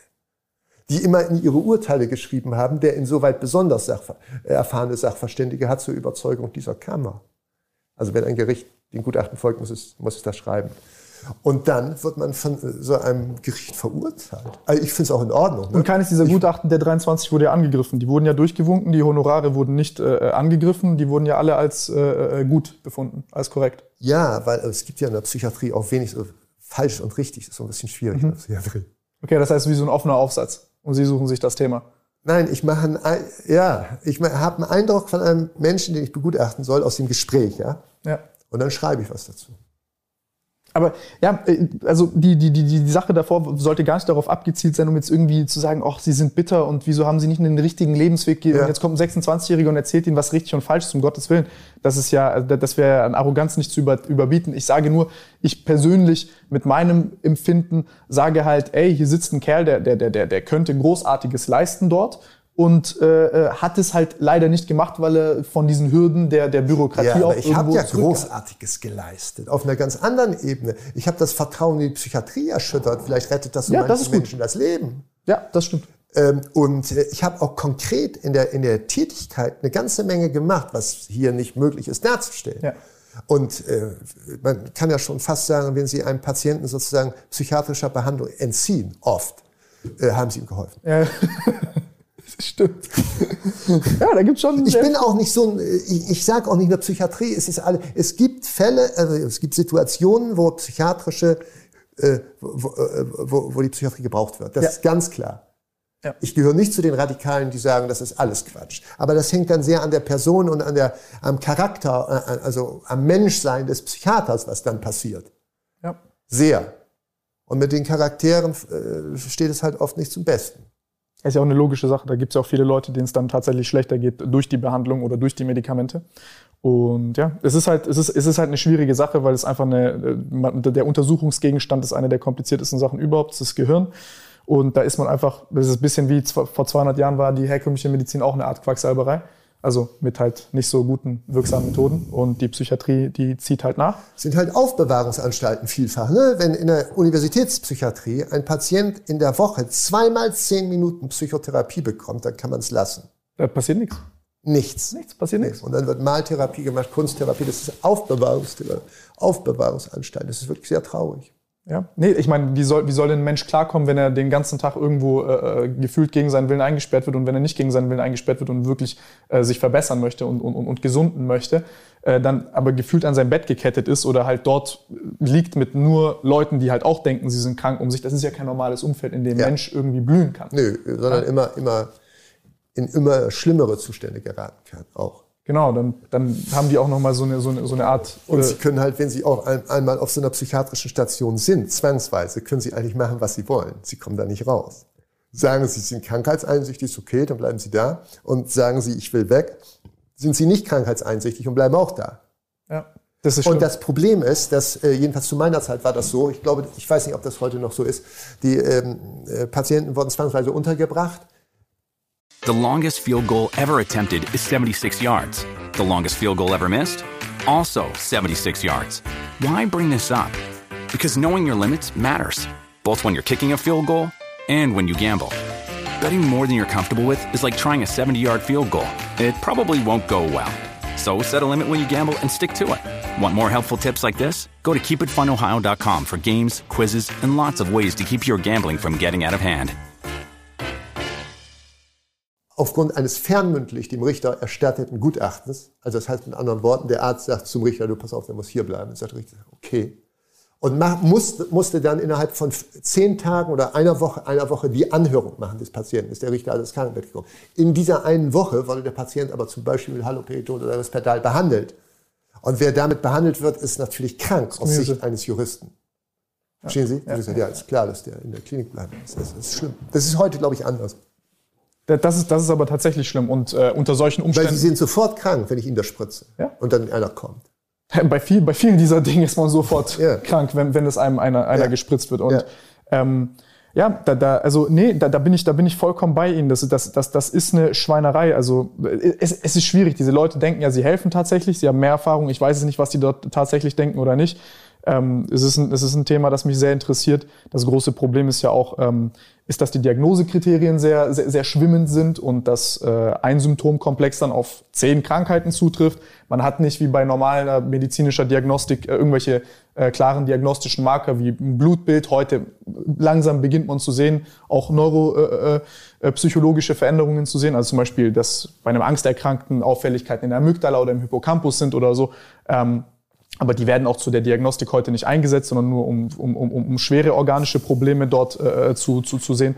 Und da muss man sagen, das ist, das ist, das ist äh, hochproblematisch, wenn man einen krank, also einen Menschen hat mit Leidensdruck, mit psychischem und 100 verschiedene Ärzte äh, 20 verschiedene Diagnosen dem geben. Ja. Dann, wenn, wenn diese 100 Leute sich nicht einig sind, was dieser eine Mensch hat, bei einem Herzinfarkt ist, man nennt das Cohen's Kappa, ist so eine statistische Größe. Da siehst du quasi, wenn verschiedene Ärzte einen Patient haben mit, mit, mit einem Symptomkomplex, wie viele diese Ärzte geben dem dieselbe Diagnose. Und je geringer dieser Wert ist, desto äh, problematischer ist es dann, weil das Krankheitsbild doch nicht so wirklich entweder zu existieren scheint oder die Diagnose nicht klar sind, die, die Diagnosekriterien. Und ähm, das ist zum Beispiel eine Sache, die, die, die vielleicht auch einer der Gründe ist, wieso dort russisch Roulette dann gespielt wird mit Medikamenten und mit Menschenleben. Und genau aus diesem Grund, ja, finde ich das, so, so dumm es auch klingt, gut, dass sie das gemacht haben. Weil darauf muss auch. Ja, Sie müssen sich ja, wenn Sie sowas loben, nicht zugleich entschuldigen, indem Sie vor das einleiten mit dem Satz, so dumm es auch klingt. Warum machen sie das? Weil sie ein schlechtes Gewissen haben bei dem Lob. Ich habe kein schlechtes Gewissen bei dem Lob, sondern ich äh, möchte die Widersprüchlichkeit erklären. Ja. Ich bin gerne differenziert in beide Richtungen. Also ich, ich, ich, ich habe kein Problem, sie zu loben, aber ich habe auch kein Problem damit, sie zu kritisieren, weil ja, mir geht um die Sache. Ja, ich, vielleicht ist das sehr anmaßend für Sie, wenn Sie mich loben. Ne? Das ist ja auch so eine Sache. Man muss ja mit sowas sehr vorsichtig sein.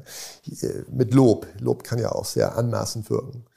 Ähm, es geht auch nicht um Lob für mich, um sowas. Ich will ja gar kein Lob. Überhaupt bin ich daran gar nicht interessiert. Die Sache steht für sich. Und ich finde, äh, jeder könnte aus dieser Sache sehr viel lernen, insbesondere die Psychiatrie. Und wenn ich Chef einer großen psychiatrischen Klinik wäre, würde ich einen Menschen wie mich einladen. Ja. Äh, und ich glaube, ich hätte großen Nutzen, äh, also für eine Ärztefortbildung. Aber das macht die Psychiatrie nicht. Die Psychiatrie schlägt zurück, indem sie psychopathologisiert. Ganz einfach. Das wollte ich vorhin übrigens sagen. Das ist mir, fällt mir jetzt ein. Die Psychiatrie könnte ja lernen daraus. Ne? Ja. Unglaublich lernen. Aber das macht sie nicht, weil dann müsste sie sich mit sich selbst auseinandersetzen. Also pathologisiert sie und sagt, der ist krank. Wenn ich aber sage, der ist krank, sage ich implikativ sofort, ich bin gesund. Das macht die Psychiatrie. Wenn ich mich, wenn ich mich nicht auseinandersetzen will mit einer Sache, dann verlagere ich sozusagen die Ursachen ins Externum. Das ist, äh, ist, ist das nicht auch eine Sache, die wir im Kleinen bei uns Menschen sehen? Ja. Der ist schuld, nicht ich? Ja. Ja, können Sie in Beziehungen auch sehen. Wenn Beziehungen auseinandergehen, wird einfach gesagt, ja, äh, man setzt sich nicht mit sich selbst auseinander, weil man dazu zu schwach ist. Bei Strafe des Zusammenbruchs des eigenen Selbstkon oder des Selbstkonzepts setzt man sich nicht auseinander. Sagt, der ist schuld. Ja. Ist leichter. Der ist schuld, dass meine Frau nicht mehr da ist. Ich nicht. Ich nicht. Und schon bin ich salviert, aber ich kultiviere damit natürlich eine Insuffizienz und bereite den nächsten Untergang schon vor. Ich kann doch sagen, ich bin schuld, ich habe ganz schlimme Sachen gemacht und äh, das kann ich tun. Und dann kann ich lernen. Ja, sonst, sonst geht man blind durchs Leben. Also haben Sie vollkommen recht. Wissen Sie, was ich auch spannend finde? Also das, das, das soll sich jetzt nicht anmaßend anhören, weil das ist im Endeffekt wieder ein Lob. äh, wir, haben hier, wir Jungs haben hier so ein paar Späße gemacht. Wir haben gesagt, hier der, der, der, der, der, der Herr Postel, der ist ein ganz schöner Playboy. Der hat hier die ganzen Staatsanwältinnen und die Richterinnen der Reihe nach äh, äh verführt. Ach und komm, Sie passen auf, das ist... Nee. Ja, aber jetzt mal, jetzt, das ist, das ist, das ist kein, also da, da ist jetzt keine schlechte Absicht hinter der Frage, sondern hier sind sicherlich der ein oder andere unsichere Mann, der sich fragt, okay, hier gibt's Frauen, mit ja, denen komme ich solche nicht klar. Beratungen, für solche Beratungen bin ich nicht zuständig. Also wäre schon interessant zu wissen, wie Sie das gemacht haben. Also weil Sie sehen ja dann eine Frau und Sie sagen dann gut, ich meine. Wobei oh, sind Sie jetzt? Wir wollten uns über, über, über, über Psychiatrie unterhalten. Jetzt sind Sie dabei, wie ich mit Frauen umgehe. Das werde ich öffentlich nicht mitteilen, weil das die Öffentlichkeit gar nichts angeht. Ja, okay, das ist auch ein Statement. Ja. Wäre vielleicht ich muss doch nicht, gewesen. Ich muss doch nicht jedes Bedürfnis befriedigen. Wo sind wir denn? Wie, wie, ich habe gefragt und sie antworten nicht. Ja, ich glaube, dass das viele ja Menschen auch das okay. interessant ge Ja, das gefunden ich. hätten, zu wissen, nicht wie die die behandeln dort, was sie da für, für Schweinereien mit denen anstellen äh, äh, oder, oder wie auch immer. was? Nein, ich meine, das ist ein Spaß. Nicht, nicht im negativen Sinne. Ich meine jetzt nicht, mich interessiert ja nicht, was sie da äh, äh, an, an irgendwelchen Vorlieben mit Frauen haben, sondern einfach nur, wie ein, ein, ein, ein Gerd Postel äh, diese Frauen verführt hat. Das ist, das ist ja das Spannende. Äh, äh, das sind schon wieder, äh, also ich weiß nicht, sowas dürfen Sie mich nicht fragen. Das geht die Öffentlichkeit überhaupt nichts an. Vielleicht habe ich auch nie jemand jemals verführt. Wie kommen Sie darauf, sowas zu sagen? Verführen ist doch nichts Schlechtes. Sie stellen eine Frage und sagen, wie hat Gerd Postel die Frauen verführt? Erstens sprechen Sie im Plural. Zweitens enthält die Frage die Implikation, ich hätte jemals jemand verführt. Außerdem ist das doch nicht, das ist doch nicht Gegenstand öffentlicher Erörterung. Seien Sie mal ein bisschen diskret und höflich. Ähm, ja, also ich, ich habe es ich hab's halt, ich hab's halt gelesen Ich frage fand's Sie ja nicht nach Ihren sexuellen Vorlieben in dieser Könnten Sie Situation. fragen, habe ich Ja, aber das, das macht man nicht. Das ist eine Frage der Erziehung. Das haben wir alles damals in Salem gelernt. Nee, also ich habe andere Interviews gesehen, da haben sie ja gesprochen von, von einer Richterin, mit der sie damals äh, zusammen waren, die sie dann verraten hat, äh, leider. Die, äh, und, und dann Das habe ich auch, in irgendwie in Interviews gesagt, dass es eine Richterin in Stuttgart gegeben hat, die mich verraten hat. Ja, Genau. ja. Aber Sie fragen sehr intime Sachen, die werde ich doch nicht öffentlich erörtern. Das muss ich ihr, Ihre Bedürfnis befriedigen. Äh, Das, das ist völliger Quatsch. Ist nicht meins, aber da hätten sich, glaube ich, viele Leute darüber gefreut, vielleicht den einen oder anderen Tipp zu hören. Ja, kann ja sein. Ich glaube Ihnen das. Ich meine das ernst, das ist kein Scheiß. Ich, ich glaube Ihnen das auch und das ist auch sicher, wie Sie es zu formulieren pflegen, kein Scheiß. Aber äh, es ist nicht an mir, solche Sachen äh, zu beantworten. Ähm, ja, das, das, Wir das ja wär die Basis, dass Sie alles fragen können und ich alles antworten. Ja, natürlich. ja, ist doch ja, gut. ja, ja. Ist doch gut.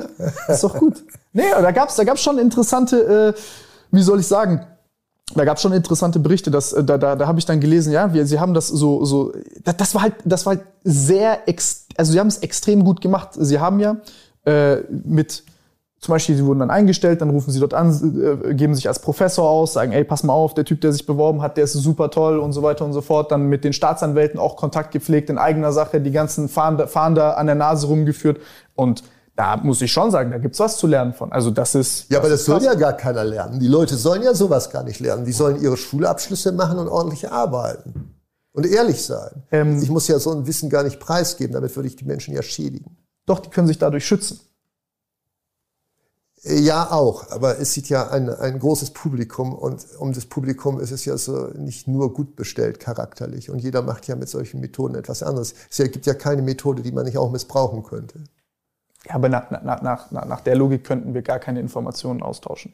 Weil alles irgendwo slippery slope. Also ich bin jedenfalls nicht dazu da, irgendwelche Leute, die da draußen an ihren PCs sitzen, darin zu beraten, wie man irgendwie wie man Zielfahrt an der Nase rumführt. oder Kontakte zu irgendwelchen Ärztinnen herstellt. Schade. Das wär, also das könnt, ich sag Ihnen, schreiben Sie ein Buch drüber, Sie werden reich. Ja, ich will ja gar nicht. Ich bin ja schon reich. Ich, ich will das ja gar nicht. Mir geht's gut. Pass auf, ich, wenn einer immer will, ja, will, will, will, mehr, mehr, dann leidet er. Weil man will ja subjektiv nur aus einer Situation des Mangels heraus. Ne? Sonst würde ich ja gar nicht wollen. Und ich bin in einer Situation, wo ich gar nicht so will. Ne? Mein, mein, ich, mir geht's äh, ziemlich gut so. Rundherum. Das freut mich. Ja. Also ich will gar nicht mehr. Weder mehr Geld noch, noch mehr äh, sonst irgendwie. Aber diese, diese Zielfahnderfrage und so, also ich fand das Ja. schon spannend, als sie auf der Flucht waren. Also jetzt mal no shit. Also sie haben ja dann da, da noch an, an der Tür da dran geklebt und dann äh, Ja. und, und, und unter, den, den, den, unter die Fußmatte. Ja, aber interessanter als die Sachen als solche sind die äh, solchen Sachen zugrunde liegende Erkenntnis. Ne? Sie müssen sich halt in einen anderen Menschen hinein einfühlen können. Ja. Das ist das A und O. Wie äh, verhält sich jemand und wie denkt der und was fühlt der? Und wenn Sie das können, dann können Sie halt auch ein Schild an die Tür machen, lieber Peter, ich bin bei Susanne in Bremen. Und dann die Kriminalbeamten vor der Tür durch das Okular, durch dieses Dings da in der Tür beobachten, wie sie das halten und sich begucken und in diesem Zettel den sicheren Beweis finden, dass der Gesuchte nicht in der Wohnung sein kann und wieder weggehen. Das ist so verrückt. Das nennt man soziale Intelligenz, glaube ich. Ne? Sowas nennt man. Und äh, wie, wie, wie, wie, ging es dann weiter? Weil ich, hab, ich fand diese ganze Zielfahndergeschichte unfassbar spannend. Also das war, das war großes Kino, das ist wirklich krass. Ja, ja. Da war ich als Staatsanwalt Dr. Stecher an der Führungsakademie der Polizei in Hiltrop und habe mich informiert über die Techniken der Zielfahndung. Da wurde ich aber schon mit internationalem Haftbefehl gesucht zu der Zeit. Aber das ist krass. Ja. Das muss ich sagen, das, das finde ich heftig. Also du bist mit internationalem Haftbe äh, Haftbefehl gesucht, du weißt, du musst dich irgendwann stellen, aber auf der anderen Seite kitzelt es noch in dir zu Ja, sagen, hat ah, Spaß ich gemacht. versuch's. Ich habe dann die Zielfahnder, die mich ja monatelang gesucht haben, sonntags nachmittags den einen zu Hause angerufen. Das war, glaube ich, noch gar nicht in der Öffentlichkeit. Ja, das, das, das habe ich mitbekommen. Ja. Dann, dann, dann haben sie lange mit dem telefoniert. Ja, Gefragt, wie es dem Kind geht, ja. Gefragt, wie, wie was läuft. Ja, aber das waren so Spiele, das, war alles Quatsch. Ne? Also es war, Das ist schon war, witzig. War, das war keine schöne Situation in meinem Leben. Da die Zeit von, von, äh, von Enttarnung bis zur, bis zur Festnahme. Ich finde es aber krass, dass man da so, sorry, dass ich das so sage, große Eier hat und so cool bleibt, dass man dann noch solche Witze ma machen kann, wenn, wenn, wenn man gesucht wird. Ja, Das ist krass. Also, finde ich, finde ich heftig. ja. Das ist echt heftig. Ey, Ich mein's ernst. Ja, ja, ich ich, glaub- ich ich finde glaub ich find die Geschichte, ich find die Geschichte verrückt. Also das war, das war, das war auf jeden Fall ein krasser, krasser Teil der Geschichte. Musst dir mal überlegen, suchen dich Zielfahnder. Du rufst bei dem Typen an, der dich sucht und, und redest mit dem eine halbe Stunde. Er weiß gar nicht, wer du bist. Sagen Sie mal, wollen Sie das alles senden? Sollte man das nicht komprimieren? Ich finde, das ist wirklich ausufert jetzt. Finden Sie das nicht? Senden Sie das alles? Das ist unser Konzept. Ja? Ganz Ja, genau. das funktioniert relativ gut. ja, ja, gut. Ich habe davon keine Ahnung. Also außer sie sind mit irgendwas unzufrieden. Nein, nein, nein, nein, nein. Ich dachte nur, das ist so jetzt so zerfranst. Ähm, ja, nee, ich habe jetzt darauf spekuliert, dass Sie da gerne noch erzählen von der, von, von, von der Fahndungszeit. Nein, das ist, für Sie, das, ist, das ist für mich auch schwierig. Die ganze Sache ist irgendwie über 20 Jahre her. Und ähm, ja, unangenehm. Nein, überhaupt nicht langweilig. Also auch nicht unangenehm, sondern es ist ja, ich habe das ja tausendmal erzählt, verstehen Sie so? Und das ist ja irgendwie, äh, das ist ja nicht Gegenstand meines heutigen Lebens. Was ist Gegenstand Ihres heutigen Lebens? Ja, das ist auch so etwas, was nicht so der, äh, für die Öffentlichkeit äh, nicht so interessant sein muss. Ich habe zwei Katzen, Max und Rosa, Ah, schön. und stelle fest, dass wir viel zu wenig über Tiere wissen. Weil Tiere auch ganz eigene Charaktere haben. Habe ich ein schönes Buch da. ja, ich schätze die sehr als Brüder und Schwester. Es sind tolle Tiere, ich liebe Katzen. Ja, überhaupt Tiere. Generell, ja. Das ist äh, schön. Also man hat da ja vieles, äh, vieles, vieles festgestellt an den Tieren. Gibt ja Bienen können 0 von 1 unterscheiden. Also sogar, sogar Insekten haben. Fische spüren Schmerz. Ja, Äh, und generell die gesamten Emotionen, über die wir Menschen verfügen, über die verfügen die meisten Säugetiere auch. ja. Und Dann aber ist es eine Katastrophe, wie wir mit Tieren umgehen. schlimm. Sehr, sehr schlimm. Ist wirklich sehr, sehr schlimm. Ist wirklich sehr, sehr schlimm. Äh, hier kann ich nur von äh, Jack Panskep äh, das Buch empfehlen. Foundation of Animal Emotions. Sehr interessant. Ist ein Professor für affektive äh, äh, Neurowissenschaften. Der hat die, die, die, die, die Verhaltenswissenschaftler abgelöst, hat gesagt, ja, im Kopf der Tiere passiert auch etwas. Der hat das uns unfassbar Spannendes entdeckt. Der hat äh, entdeckt, dass Ratten sterben, wenn äh, die keine Liebe bekommen, wenn sie nicht angefasst werden. Sterben Menschen auch, wenn sie keine Liebe bekommen? Ja. Also hat man, äh, äh, der, wie heißt, das war äh, Ceausescu damals in Rumänien, der hat gesagt, der, der hat da gesagt, fickt wie die Kanickel, wir machen die Waisenhäuser voll, wir brauchen Kinder. Äh, und die hatten ein Dach über dem Kopf, hatten Essen, Trinken, alles, was man halt jetzt mal so ne, rein pragmatisch denkt, was ein Mensch braucht, hatten die. Und die Sterblichkeitsrate dieser Säuglinge war enorm hoch. Und äh, was man herausgefunden hat, ist, dass die, die, um die sich gekümmert und gesorgt worden ist, dass die dann äh, überlebt haben. Ja, ich meine das auch im übertragenen Sinn. Stirbt man, wenn man nicht geliebt wird? Leben, leben viele Verstorbene? Also, also sind, sind viele, die leben, verst äh, schon verstorben? Glaube, dass das ein großes Problem unserer Zeit ist. Und was ist überhaupt Liebe? Also ich frage das jetzt nicht polemisch, sondern ganz im Ernst. Ich habe darauf so ein, würde, könnte darauf eine Antwort geben. Also meine Antwort. Bin ich gespannt. Ich glaube, dass also Lieben äh, setzt die Fähigkeit zu lieben voraus, zunächst mal. Und ich glaube, dass man nur lieben kann, wenn man fähig ist zum Mitgefühl. Zum Mitleid, zum Mitgefühl, ist es egal, wie man das jetzt nennt. Ähm, Und das funktioniert über Aufhebung der Grenzen zwischen Subjekt und Objekt. Der andere, der leidet oder der sich freut, das bist du selbst. Also das ist, das ist eins, Symbiose. Also Fähigkeit zum Mitgefühl ist Voraussetzung, um zu lieben. Wobei damit Liebe noch nicht definiert ist. Aber wer immer sagt, ich will haben, Ego, Ego, Ego, ich will, ich will die blonde Frau und ich will dies und das und jenes, der liebt nicht. Ne? Der benutzt. Wie? Liebe will geben, nicht nehmen. Also wenn ich jemand liebe, will ich geben. Dass ich dann auch bekomme, das ist, es äh, geschieht äh, sowieso. Aber das ist nicht meine Absicht. Es fühlt sich auch viel schöner an, was zu schenken oder Ja. zu geben. Ja, aber man bekommt schon, ne? Ja, ja. Äh, Aber äh, der Liebende will geben, der will nicht haben. Ja. Der will geben. Und dadurch, dass er gibt, kommt alles zurück und man ist in einer ja, Glücksspirale. Klingt ein bisschen kitschig, aber ist so. Ich glaube, dass das auch eine wesentliche Sache ist, die vielleicht das äh, dann ausmacht. Ja, aber, aber, äh, aber geben ohne Absicht, sobald Kalkül dabei ist, ist es wertlos. Also ich gebe dir jetzt das, weil ich will, dass du mir das gibst. Es ist wertlos. Geben ohne, also ohne Absicht, also ohne eine egoistische Motivation. Ich gebe. Also ich würde für den Menschen, den ich liebe, sofort meine Niere geben, also jetzt in dieser Sekunde. Also ich meine, das finde ich auch ehrlich gesagt selbstverständlich keine Heldentat. Der Steinmeier, der Bundespräsident, ist dafür mal gefeiert worden vor Jahren, dass er seiner Frau die Niere, seine Niere gegeben hat. Das fand ich ein bisschen lächerlich und zugleich bezeichnend.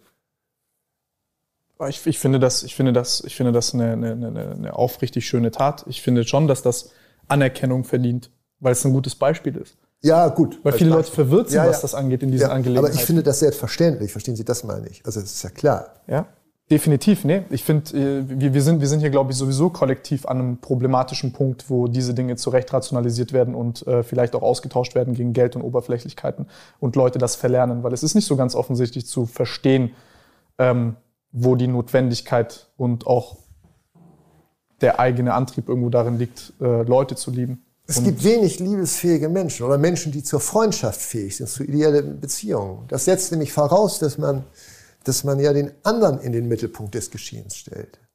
Und wir sind ja heute so drauf, es gibt ja heute zum Beispiel auch, das verfolge ich immer wieder, keine Dialoge mehr. Es gibt wechselseitige Monologe. Keiner stellt mehr Fragen. Keiner ist mehr bereit zuzuhören.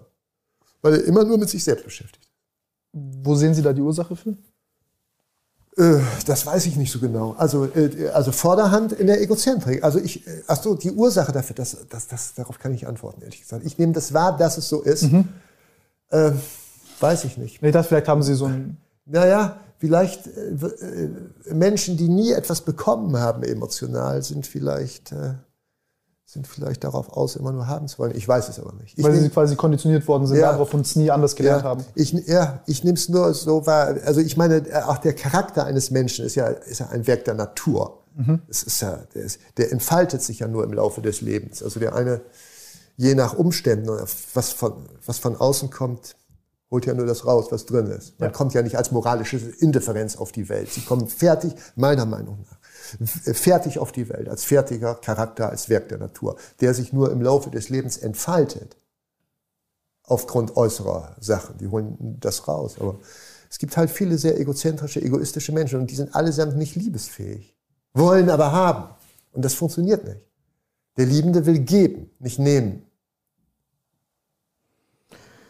Das stimmt. Das, das ist äußerst problematisch. Aber das. Ich glaube auch, dass, dass, dass äh, ein großer Teil dieser Erkenntnis halt vielleicht auch fehlt bei der einen oder anderen Behandlung von Menschen. Weil das einfach eine grundlegende Sache ist. Wenn Menschen das nicht haben, dann führt es zu Problemen. Ja, Schopenhauer sagt, der Mensch ist etwas, was besser nicht wäre.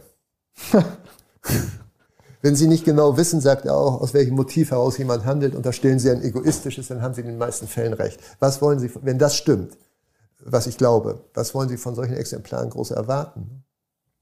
Da muss man sich so für sich eine Insel der Seligen schaffen und die hermetisch abschließen gegen Äußeres. Aber so der Mensch als solcher ist äh, irgendwie, ich bin Pessimist. Ja? Ja, sicher. Denken Sie nicht, dass es möglich ist, äh, äh, Egoismus zivilisiert zu integrieren mit Liebe gemeinsam? Nee, nee, das ist alles wolkiger Quatsch. Wirklich. Ernst. Wieso? Weil das der Realität nicht gerecht wird. Es gibt ja keine moralische Weiterentwicklung der Menschheit. Wenn das so wäre, dann würden wir ja schon im Paradies leben. Die, die, ich glaube, dass die moralische Weiterentwicklung, die liegt auch einfach nur an den Umständen und den Dingen, die tatsächlich real, also verfügbar sind. Also wenn ich jetzt, wenn wir jetzt hier auf einmal alle um, um, eine, um, um eine Wurst streiten müssen, weil wir hungrig sind, dann ist halt die Ressourcenknappheit, die, die dann dazu führt. Die Umstände erklären, alleine die Umstände erklären das nicht. Die Umstände wirken immer auf einen gegebenen Charakter. Es hat sich ein Heeresrichter Dr. Sack vor der Urteilsverkündung im Nationalsozialismus während Hitlerzeit erschossen, mhm. Weil er selber das Urteil, weil er das Urteil nicht verkünden wollte, weil es ungerecht war, dass er musste. An, Freisler hat's gemacht. Verstehen Sie, die Umstände sind identisch, aber da, da liegt ein 100-Euro-Schein und der eine guckt, dass die Frau weitergeht und steckt das ein, der andere äh, sieht und rennt hinterher und sagt, sie haben das verloren. Verstehen Sie, die Sonne, die macht äh, tonhart, aber butterweich. Aber das, was von außen kommt, nämlich die Sonne, äh, es ist identisch, holt jeweils. Nur, Sie können holen über die Umstände, die ähm, holen nur das aus einem Menschen heraus, was in ihm veranlagt ist. Äh, selbstverständlich. Und die, also die Veranlagung ist die Genetik, aber ich glaube auch, dass das eine wechselseitige Beziehung ist. Ja, das bin ich nicht einverstanden mit Ihrer Genetik. Sie sind sehr natur, aber das mag ja auch alles sein. Wir haben unterschiedliche eine, Perspektiven. Ja, ja, naturwissenschaftliche Sicht. Ich habe eine etwas andere, also durch, durch die Philosophie geprägte Sicht. Ist auch egal. Aber jedenfalls. Äh, die haben ja viele Sichten, die Philosophen. Gibt ja viele verschiedene. Ja. Der eine schreit Heil Hitler und der andere geht in den Widerstand. Die allermeisten haben damals Heil Hitler geschrieben. Ja, klar. Und das ist ein Umstand. Ja. Und die Leute, die das heute auch noch täten, die wohnen hier überall. Die Heil Hitler schreien würden? Ja, natürlich. Ich, ich glaube, wie, wie, viele Leute überall. aus diesem Raum würden Heil Hitler schreien? Hier in diesem Raum nicht, in, in, in, Deutschland. Die leben überall. Es müssen nur, gucken Sie sich die Entwicklung der AfD an. Da müssen wir, sind, sind wir uns einig? Aber ich, ich, will, will gerade auf was tieferliegendes hinaus. Ähm, also wenn wir beim Umstandsfaktor sind. Ich glaube nicht, dass, dass jeder Mensch, der den Nationalsozialismus damals unterstützt hat, ein inhärent schlechter moralischer Mensch war. Ich glaube erstmal, ja, dass ja. diese Leute sich nicht dazu, nicht, nicht, überhaupt nicht imstande waren dazu, sich, zu, sich vorzustellen, wozu das führt und was das genau heißt. Ja, ich habe nur an andere Leute gedacht. Ich habe an ja, Leute gedacht, die das exekutiert haben. Damals. Ich, ich, glaube aber, dass, ich glaube aber, dass viele, also ich glaube, dass die Wahrscheinlichkeit bei über 90 Prozent liegt, dass hier Leute, wenn wir solche Umstände hätten, wenn, wenn man uns hier alle nimmt, im Zweiten Weltkrieg damals packt und in, in diese nationalsozialistischen Umstände packt und es dann heißt, entweder bist du jetzt ein Nazi oder du bist gegen uns und das ist eigentlich schon fast ein Todesurteil. Dann werden viel mehr Leute, die eigentlich sagen, ah, ich wäre ein Freiheitskämpfer, werden, würden Nazi werden. Und das, ich will nicht sagen, ist ein sehr starker. Ja. ja, sicher. Und das würde ich sagen, ist ein sehr starker. Was sagt uns das über die Menschheit? Das sagt uns über die Menschheit, dass, dass, dass wir es nicht dazu kommen lassen dürfen, dass solche Umstände herrschen, dass, ja, dass, ja. dass diese Tiere in uns rauskommen. Ja, das ist das, was, das, was uns das sagt. Aber ich bin also nicht einverstanden mit Ihrer Zuweisung an Tiere. Ne? Damit beleidigen Sie die Tiere. Es gibt kein moralisch schlechtes Tier. Es gibt auch moralisch schlechten Menschen. Das ist die Frage, was, ab, ab, ab, wann, ab wann wir den moralischen Maßstab auspacken können. Ja. Das ist eine sehr gute Frage. Ja. Nee? Ich halte vom Charakter. Von, also die Charakter, Charaktere der Tiere haben mich noch nie enttäuscht. Ich lebe mit meinen Katzen jetzt zusammen fünf Jahre. Ne? Die erfreuen mich jeden Tag. Die haben ein sehr anspruchsvolles Temperament, das mag ich an Katzen. Ja. Gute Charaktere, finde ich. Deren Liebe muss man sich verdienen. Die ist nicht so. Ja, Liebe muss man sich nicht verdienen, aber egal. Kann man sich gar nicht verdienen. Ja, aber das ist, die, die, Wesen, die, die wählen weise, die Katzen. Ja. Die wählen sehr weise. Ja. Also ich freue mich über jede Katze, die am, die am Straßenrand stehen bleibt ja. und sich streicheln lässt. Ja. Aber ähm, wenn Sie jetzt, wenn Sie jetzt äh, äh, dem, der, wenn der junge 20-jährige Gerd Postel zuschauen würde, gibt es irgendwelche Tipps oder, oder, oder Dinge, die Sie mit auf den Weg geben würden oder jungen Zuschauern? Tipps auf den Weg. Ich finde, dass man viel lesen muss und die richtigen Sachen lesen muss, weil man sonst dumm bleibt. Ja, das schreibe ich. Äh, ich finde die Fähigkeit zum Mitgefühl, die finde ich ganz entscheidend, so für die Charakterentwicklung. Diese, die Haltung der Alterozentrierung, das heißt also sich selbst zurückzunehmen und auf den anderen zu schauen, finde ich von zentraler Bedeutung für, so, im Leben. Und nicht dieses Ego, Ego. Ich bin gegen Formen der Oberflächlichkeit, die heute ja sehr, äh, sehr modisch sind, wir glaube ich schon immer Mode gewesen sind. Äh, also wenn Sie, den, wenn Sie den Wert eines Menschen beurteilen wollen, dann müssen Sie nur auf das Herz abstellen oder auf den Charakter, nicht auf den Intellekt. Das ist uninteressant. Also ein sehr hoher Intellekt in Verbindung mit einem bösen Charakter macht die großen Verbrechen erst möglich. Eben. Also der Wert eines Menschen ergibt sich unmittelbar aus, aus, aus, aus seinem Charakter, aus der, aus der Qualität, aus der Beschaffenheit seines Charakters, seines Herzens. Da sind wir so. Ja, das Sehe ist das genauso. Entscheidende. 100 Prozent. Das heißt, sie sagen, sei ein guter Mensch, bevor du ein erfolgreicher Mensch bist. Ja, erfolgreich ist auch für mich so keine Kategorie, ehrlich gesagt. Also ich finde, Aber das ist ja das, was die Kategorie, die also ich habe gestern, ich habe, ich habe jetzt kommen wir mal zu einem Thema, ich habe einen Twitter-Account, ne, ein prominentes Ding mit 11.000 Followern. Und ich habe gestern geschrieben, äh, Jetzt noch, noch mal 10.000 drauf. ja, ist das so? Äh, weiß ich nicht. Das, sie überzeugen die Leute. Ich bin, ich bin, äh, wenn ich auf der Straße gehe, gestern war das so, und es regnet und dann lagen da Regenwürmer, die um ihr Leben kämpften. Ne? Die heb ich reflexartig auf und setze sie da äh, auf die Erde. Das ist ein Reflex. Hm, da denke ich nicht drüber nach. Aber ich weiß, die wollen leben. Die wollen leben wie du und ich. Und äh, deshalb mache ich das. Und das, das finde ich wichtig. Und darum ist mir der Buddhismus sehr nah. Ich habe sehr viel, ich, ich habe keine Ahnung vom Buddhismus, aber ich habe sehr viel gelernt aus dem Buddhismus. Und der buddhistische Mönch, der hier belächelt wird von uns, der, der seinen Weg frei wedelt, damit er keine Ameise äh, tötet, der ist mir sehr sympathisch. Ich bin da nicht dogmatisch. Ich, ich esse zwar kein Fleisch, aber ich trage auch Lederschuhe, was auch nicht in Ordnung ist. Aber, aber so vom Grunde her finde ich, ähm, wenn meine Katze auf dem, auf dem Sessel äh, liegen, sitzen, auf dem ich, äh, auf, auf meinem Schreibtisch äh, sessel, dann würde ich die nicht runterschmeißen, weil die saßen ja eher da. Dann würde ich mich woanders hinsetzen. Respekt vor Tieren finde ich sehr wichtig. Ja, das, das, ist, das ist eine sehr schöne Botschaft. Also das ist, das ist eine tolle Sache. Respekt vor diesen kleinen Dingen. Also das, ich glaube, dass diese Eigenschaft, die belächelt wird im Osten oder jetzt in diesen buddhistischen Prinzipien, ich glaube, dass gerade diese Dinge, die wir am allermeisten belächeln, dort vielleicht das Potenzial ist, am allermeisten zu lernen. Ja, und wer Tiere quält, kann kein guter Mensch sein. Das ist nicht möglich. Das stimmt. Ja. Also wer, ja, ja, ja, voll, voll, vollkommen klar. Wer, wer dazu imstande ist, Tiere zu quälen, ist auch imstande, Menschen zu quälen. Ich, hatte, ich erinnere mich immer an einen Fall aus der Frankfurter Allgemeinen vor 20 Jahren. Da hat man eine Reise buchen können. Aus Kanada hat ein Mann eine Reise gebucht nach Russland mit Abschuss eines Bären. Pauschal. Und er ist dann mit dem Hubschrauber über so einer Bärengegend geflogen. Und dann ist es so pervers, er hat nicht einen Bären erschossen, der hat eine Bärin erschossen, die fünf Junge hatte oder drei oder vier. Sie müssen sich die Perversion dieses Menschen, was, was, was ist das ja kein Mensch. Und der hat dann allerdings von einem russischen Richter 20 Jahre Straflager gekriegt. Aber egal, darum geht's nicht. Äh, Das ist doch, das ist doch, wie kann man sowas machen? Unbegreiflich. Ich habe in meiner Schulzeit hat es Leute gegeben, die Mäuse gefangen haben, die mit Alkohol betupft haben, angezündet haben und weglaufen lassen. Das weiß ich heute noch. Da wird mir noch ganz komisch. Das war, das ist 40 Jahre her oder noch mehr. Boah, boah, das ist wirklich, das ist wirklich Katastrophe. Ich hatte auch äh, so Leute in äh, Montenegro damals, da hast du viele streunende Katzen und Hunde und so. Und dann waren die am Meer und haben halt so irgendwelche bisschen ältere Jungs, haben halt die Katzen genommen, am Schwanz gepackt und gedreht und dann ins Meer Ja, geworfen. abartig. Das ist abartig, Ich komplett unterstütze, wenn Sie was aus, der Reali aus, der, aus meinem gegenwärtigen Leben wissen wollen, es gibt einen, einen alternativen Bärenpark im Schwarzwald. Die haben nur ehrenamtlich mit eigenem Geld und allem Möglichen ein Land, ein, ein, ein, ein Waldstück gekauft, ein riesiges Stück. Und die haben Bären, die unter schlimmsten Bedingungen gelebt haben, in Europa, in Albanien, Türkei und so schlimm, haben die geholt und, äh, und haben denen äh, hier ein gutes Leben gegeben. Und da sind neun Bären, zehn Bären, ein paar Wölfe und zwei Luchse, Das ist die schön. unter entwürdig schlimmsten Bedingungen, die haben das erste Mal nach vielen Jahren Waldboden betreten.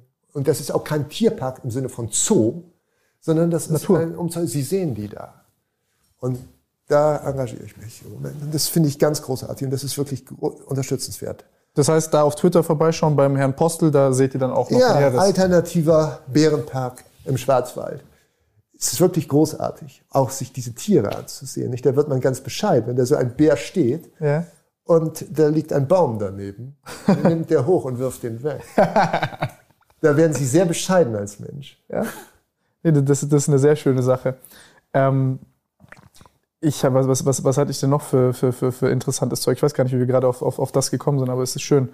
Ähm, ich habe noch, äh, das ist vielleicht eine unangenehme Sache, aber nicht, nicht als unangenehm sehen, äh, wegen, wegen dem, äh, darüber haben wir uns auch unterhalten, wegen diesem Böhmermann-Interview, weil das, das fand ich, das, das fand ich äh, äh, ganz, das, das ist vielleicht auch die, die, die große Herausforderung hier gewesen, also aus meiner Sicht, ich glaube, Sie haben da eine andere Sicht, ist es äh, so ein bisschen diese Nützlichkeit ihrer, ihrer äh, Straftaten zu sehen und Das auf der anderen Seite. Kunstwerk, was haben wir mit Straftaten, meine Güte? Lösen Sie sich mal von solchen, solchen bürgerlichen Begrifflichkeiten. Bürgerliche Begrifflichkeit. Ich nenne es Realität, jung, aber. Das ist eine konservative Haltung. Nee, aber das wie, wie war das? Weil das war Ihnen extrem unangenehm, glaube ich. Was? Ja, dort, Sie, man, Sie sind nicht zu Wort gekommen. Das war. Also ich kannte Böhmermann überhaupt nicht. Ich habe zugesagt, weil äh, die Redakteurin nett war. Äh, und äh, ich fand das ziemlich katastrophal, ja. Ah, weil es nicht, äh, ich dachte, es ging um ein Interview, es ging ja um kein Interview, sondern um lustvolle Selbstinszenierung von Herrn Böhmermann. Und ähm, ja, das äh, richtet sich selbst, da muss ich gar nichts dazu sagen. Das ist irgendwie irre gewesen. Aber es ist mir auch egal. Ich bin ja nicht verletzbar durch solche Leute. Überhaupt nicht. ich weiß nicht, also ist. ist ja, was, was, was heißt verletzbar? Ich glaube, äh, das war ein bisschen. Also ich fand's witzig, muss ich ehrlich sagen. Ich, ich fand's, ich fand's, ich fand's lustig, aber ich glaube, das war einfach ein anderes Format. Da ging es eher ein bisschen um. Ich Punchlines dazu und- auch gar keine Meinung bilden. Ich, das ist, interessiert mich. Es, ist, es ist kein geringes Zeichen der Humanität, sich über bestimmte Menschen keine Meinung zu bilden. Weil täte man das, würde man zu einer vernichtenden Ansicht kommen. Aber wieso? Also wa- was, was, was, was, was denn, also wieso, wieso vernichtend? Ich meine, das war Job, Job des Mannes ist ja in dem Fall, der hat das halt lustig gelöst. Ja, ist mir egal. Das, das ist wirklich langweilig für mich. Ich, ich finde Böhmermann indiskutabel und äh, mir würde auch einiges einfallen aus meinem Fachgebiet dazu. Welches Fachgebiet? Das, das haben Sie schon verstanden. Ach so, okay. Ja, ich weiß, dass Böhmermann jetzt gesagt hätte. Aber ja, äh, nee, das ist, äh, äh, ist okay, verstehe ich, verstehe ich, dass man da nicht so viel Lust hat, drüber zu reden. Aber nee, was mich einfach interessiert hat, ist halt, man, man, äh, wie ich mir das halt vorstellen kann. Man geht da hin und man denkt eigentlich, man hat jetzt ein interessantes Interview und ein Gespräch und dann wird man dort halt ge- gefühlt fertig gemacht oder halt. Äh, Mich hat niemand fertig gemacht. Überhaupt nicht. Das, ist ein, äh, das setzt was voraus, um mich fertig zu machen. Verstehen Sie? Das ist, macht Herr Böhmermann doch nicht. Der erreicht mich doch gar Nee, nicht. ich meine, Sie, Sie gehen ja dorthin und wollen ein Gespräch führen und das Gegenüber möchte dieses Gespräch nicht führen und dann ist das so ein bisschen. Ja, aber das ist doch dessen Problem. Ich meine, man muss die Probleme immer da lassen, wo sie sind. Das ist ja dessen Problem. Ich, natürlich bin ich davon ausgegangen, dass da jemand ein Gespräch mit mir führen will. Na klar, wenn mich jemand einlädt zu sowas. Da bin ich halt frustriert worden in meiner Erwartung. Macht ja nichts. Okay. Ja, aber das sehen Sie sportlich. Ich, ja, das ist, äh, das ist Herr Böhmermann, bitte Sie. Stellen Sie sich vor, der hätte mich gelobt. Hätte ich mich fragen müssen, was ich falsch gemacht habe. Ich finde, ich find, das ist ein lustiger, smarter Kerl, aber ja. Ich, Ja, ich nicht. Wieso nicht? Weil, weil ich den nicht mag, weil ich das lächerlich finde und weil ich es auch nicht geistreich finde, was der veranstaltet. Echt grundsätzlich nicht? Ich, pass auf, Sie zwingen mich jetzt, mich mit jemandem zu beschäftigen, der mich nicht interessiert. Er interessiert mich nicht. Was ich, was ich jetzt sage, ist eine Höflichkeit Ihnen gegenüber, weil Sie da so offenbar so ein, so ein Bedürfnis haben, was von mir zu erfahren. Das ist nicht meine Welt. Das Okay. interessiert mich nicht einmal. Wirklich Okay. Ich Das finde ist- es, ich habe mir natürlich auch dann hinterher was angesehen. Ich finde es wirklich langweilig und Effekthascherei. Das ist keine Humor, über den ich lachen kann. Okay, dann haben wir anderen Humor. Ja, Aber das ist auch gut, dass wir, dass wir da anders sind. ja. ähm, ist für mich die Frage nach dem Ausstiegsplan gewesen. Das, das hat mich, das, das habe ich nicht so ganz verstanden, weil sie sagen einerseits, das ist äh, eine, keine, keine geistig stimulierende Arbeit und Tätigkeit als Psychiater dort zu sein. Auf der anderen Seite ist das ja super viele Leute, die unterbehandelt sind oder gar nicht behandelt werden oder überbehandelt werden. Also da sind ja Leute mit Leidensdruck, deren Leben man positiv verändern kann ähm, und auch diese Wissenschaft weiter nach vorne treiben kann, indem man die äh, Methoden effektiver gestaltet und Leute tatsächlich heilt ähm, oder davor schützt, pathologisiert zu werden weiterhin. Und sie äh, hätten ja nach, keine Ahnung, nach drei Wochen hätten sagen können, schaut mal, Edgy Badge, ihr Wichser, ich bin jetzt hier gewesen, ich war Ja, Psychiater. aber Edgy Badge, ihr Wichser, ist nicht meine Sprache. Ja? Das ist meine Sprache. Ja, aber darum, Sie sagen ja, ich hätte das sagen können. Darum sage ich, das ist nicht meine Sprache. So denke ich nicht und so spreche ich nicht. Okay, also ich, Was möchten Sie wissen? ich möchte wissen, Sie sagen, dass das alles ja irgendwann ein Ende gefunden hätte. Und dass der Ja. Grund ist der Rachefeldzug wegen der Mutter. Und Sie sagen, ich wollte aufhören. Und ich sehe keine Beabsichtigungen von Ihnen, wo Sie sagen, Sie wollten aufhören. Ich habe keinen Plan, also nirgendwo irgendeine Art von Plan gesehen, wo Sie wenn sie nicht Nee, erwischt worden wären, das nicht hätten weitergemacht. Nee, wie hätten Sie das auch sehen sollen? Ist doch unsichtbar. Dann muss ich ja von Egoismus ausgehen. Dann gehe ich davon aus, dass sie weiterhin, das Sie haben ja gesagt, 98 Prozent der Dinge, die Menschen tun, die Motive, die Nein, Menschen es, haben. es ist jetzt sehr wolkig, wie Sie sprechen. Seien Sie jetzt mal ein bisschen weniger wolkig und etwas präziser. Ja? Natürlich hätte ich aufhören, äh, wollte, äh, wollte ich das nicht ewig machen. Erstens, weil, es, weil es keine intellektuelle Herausforderung ist, aber vor allen Dingen, weil man, wenn man sowas macht, in großer Einsamkeit ist. Verstehen Sie? Das deformiert einen Menschen, wenn sie einsam sind, weil sie keine ideellen Beziehungen eingehen können, weil müssen sie ja ehrlich sein. Ja. Und von daher hätte ich natürlich aufgehört. Äh, Dass Sie das nicht haben sehen können, ja, wie Sie hätten Sie das sehen sollen. Ich hätte das halt gemacht irgendwann. Das können Sie ja nicht im Vorhinein irgendwie sehen. Äh, Und ich hätte es natürlich mit Sicherheit, natürlich auch aus egoistischen Gründen gemacht, weil ich will ja auch gut leben. Das hätte ich so auf Dauer ja nicht machen können. Äh, Diese, diese Geschichte, die dann letztlich zur Enttarnung geführt hat, die ist zuvor gekommen. Ich hätte das ein bisschen anders gemacht, ja. Aber die ist ja immer zuvor gekommen. Also es war ja immer so, dass sie nicht aus freien Stücken aufgehört haben, sondern immer erwischt Na, worden das sind. ist nicht richtig. Das stimmt nicht. Äh, Das führt jetzt aber weit. In Flensburg habe ich gekündigt, zum Beispiel. Aber egal. Ähm, ich, ja, aber dann habe ich den Zeitpunkt noch nicht für, für, für, für gekommen gesehen, ja, aufzuhören. Mehr ist es nicht. Aber dann, dann ist ja auch äh, vielleicht verständlich, wenn dann äh, ich beispielsweise sage, okay, ich sehe dann auch äh, nochmal andere Motive wie einfach Geld verdienen, soziales Prestige. Sie können, Sie können doch finden, was immer Sie wollen. Das sagt aber nur nichts über mich aus, sondern etwas über Sie. Es sagt was. Also ich finde, dass die Faktenlage was darüber aussagt. Das ist das, also das, ist halt das, was mir zusteht. Ich kann nicht in Ihrem Kopf Sie gucken. können doch nicht beurteilen, ob mein Motiv Geld verdienen war. Ich sage, das war es nicht. Sie können doch gar nicht beurteilen, dass es so war, weil das Geld habe ich ja in Kauf nehmen müssen. Verstehen Sie? Ich hätte ja nicht sagen können, ich werde Oberarzt, und aber Geld will ich nicht haben. ähm, man hätte nach, also hätte ich jetzt einen Plan gehabt, wirklich die Psychiatrie zu exposen. Also nur, nur kurz, damit ich hier einen, also einen persönlichen Eindruck schilder, weil ich das auch fair finde.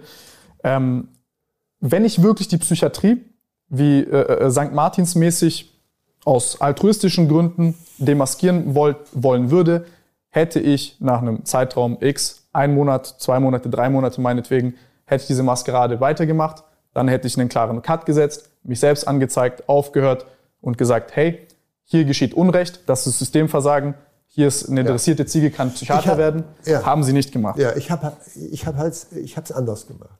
Ja, klar. Ich bin ja auch ich und nicht Sie.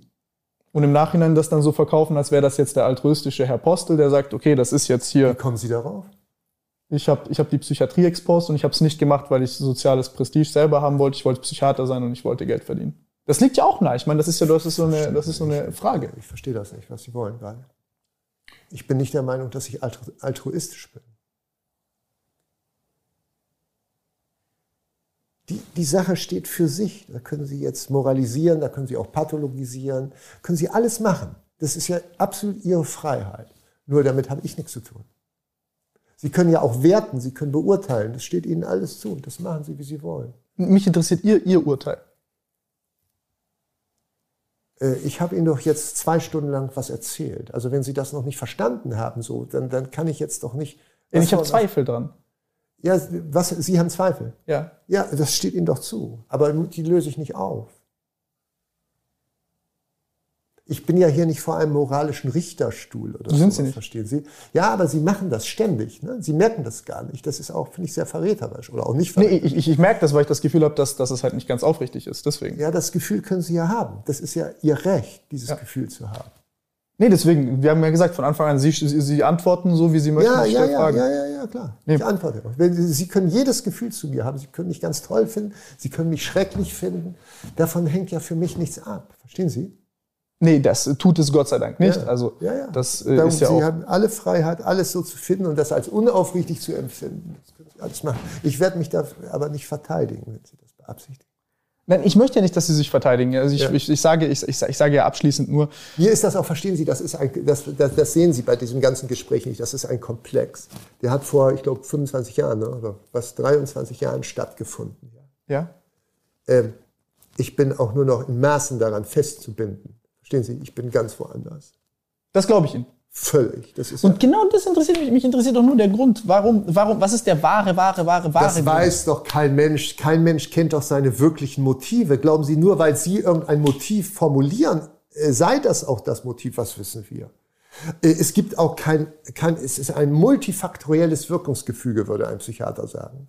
Es gibt ja Sagen nicht nur einen Grund, sondern es gibt ein Zusammenspiel von ganz vielen Kausalitäten, die dann letztlich dazu geführt haben. Genau, und die gewichtet man. Bitte? Die gewichtet man. Dann sagt man, was sind die wichtigsten Gründe. Nein, nein, das macht man so nicht, weil das Gewichten ist ein intellektueller Prozess. Und hier hat man einfach getan.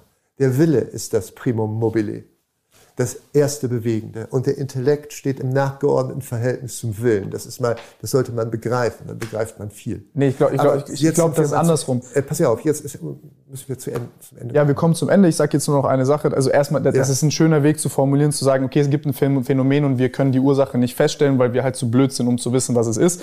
Und das halt jetzt ein bisschen geschwollen ausgedrückt. Also Bitte, was, was, was, was, was? Ja, also ich, ich sehe es halt einfach anders. Nee, Aber was wollen Sie mir gerade sagen? Was antworten Sie darauf?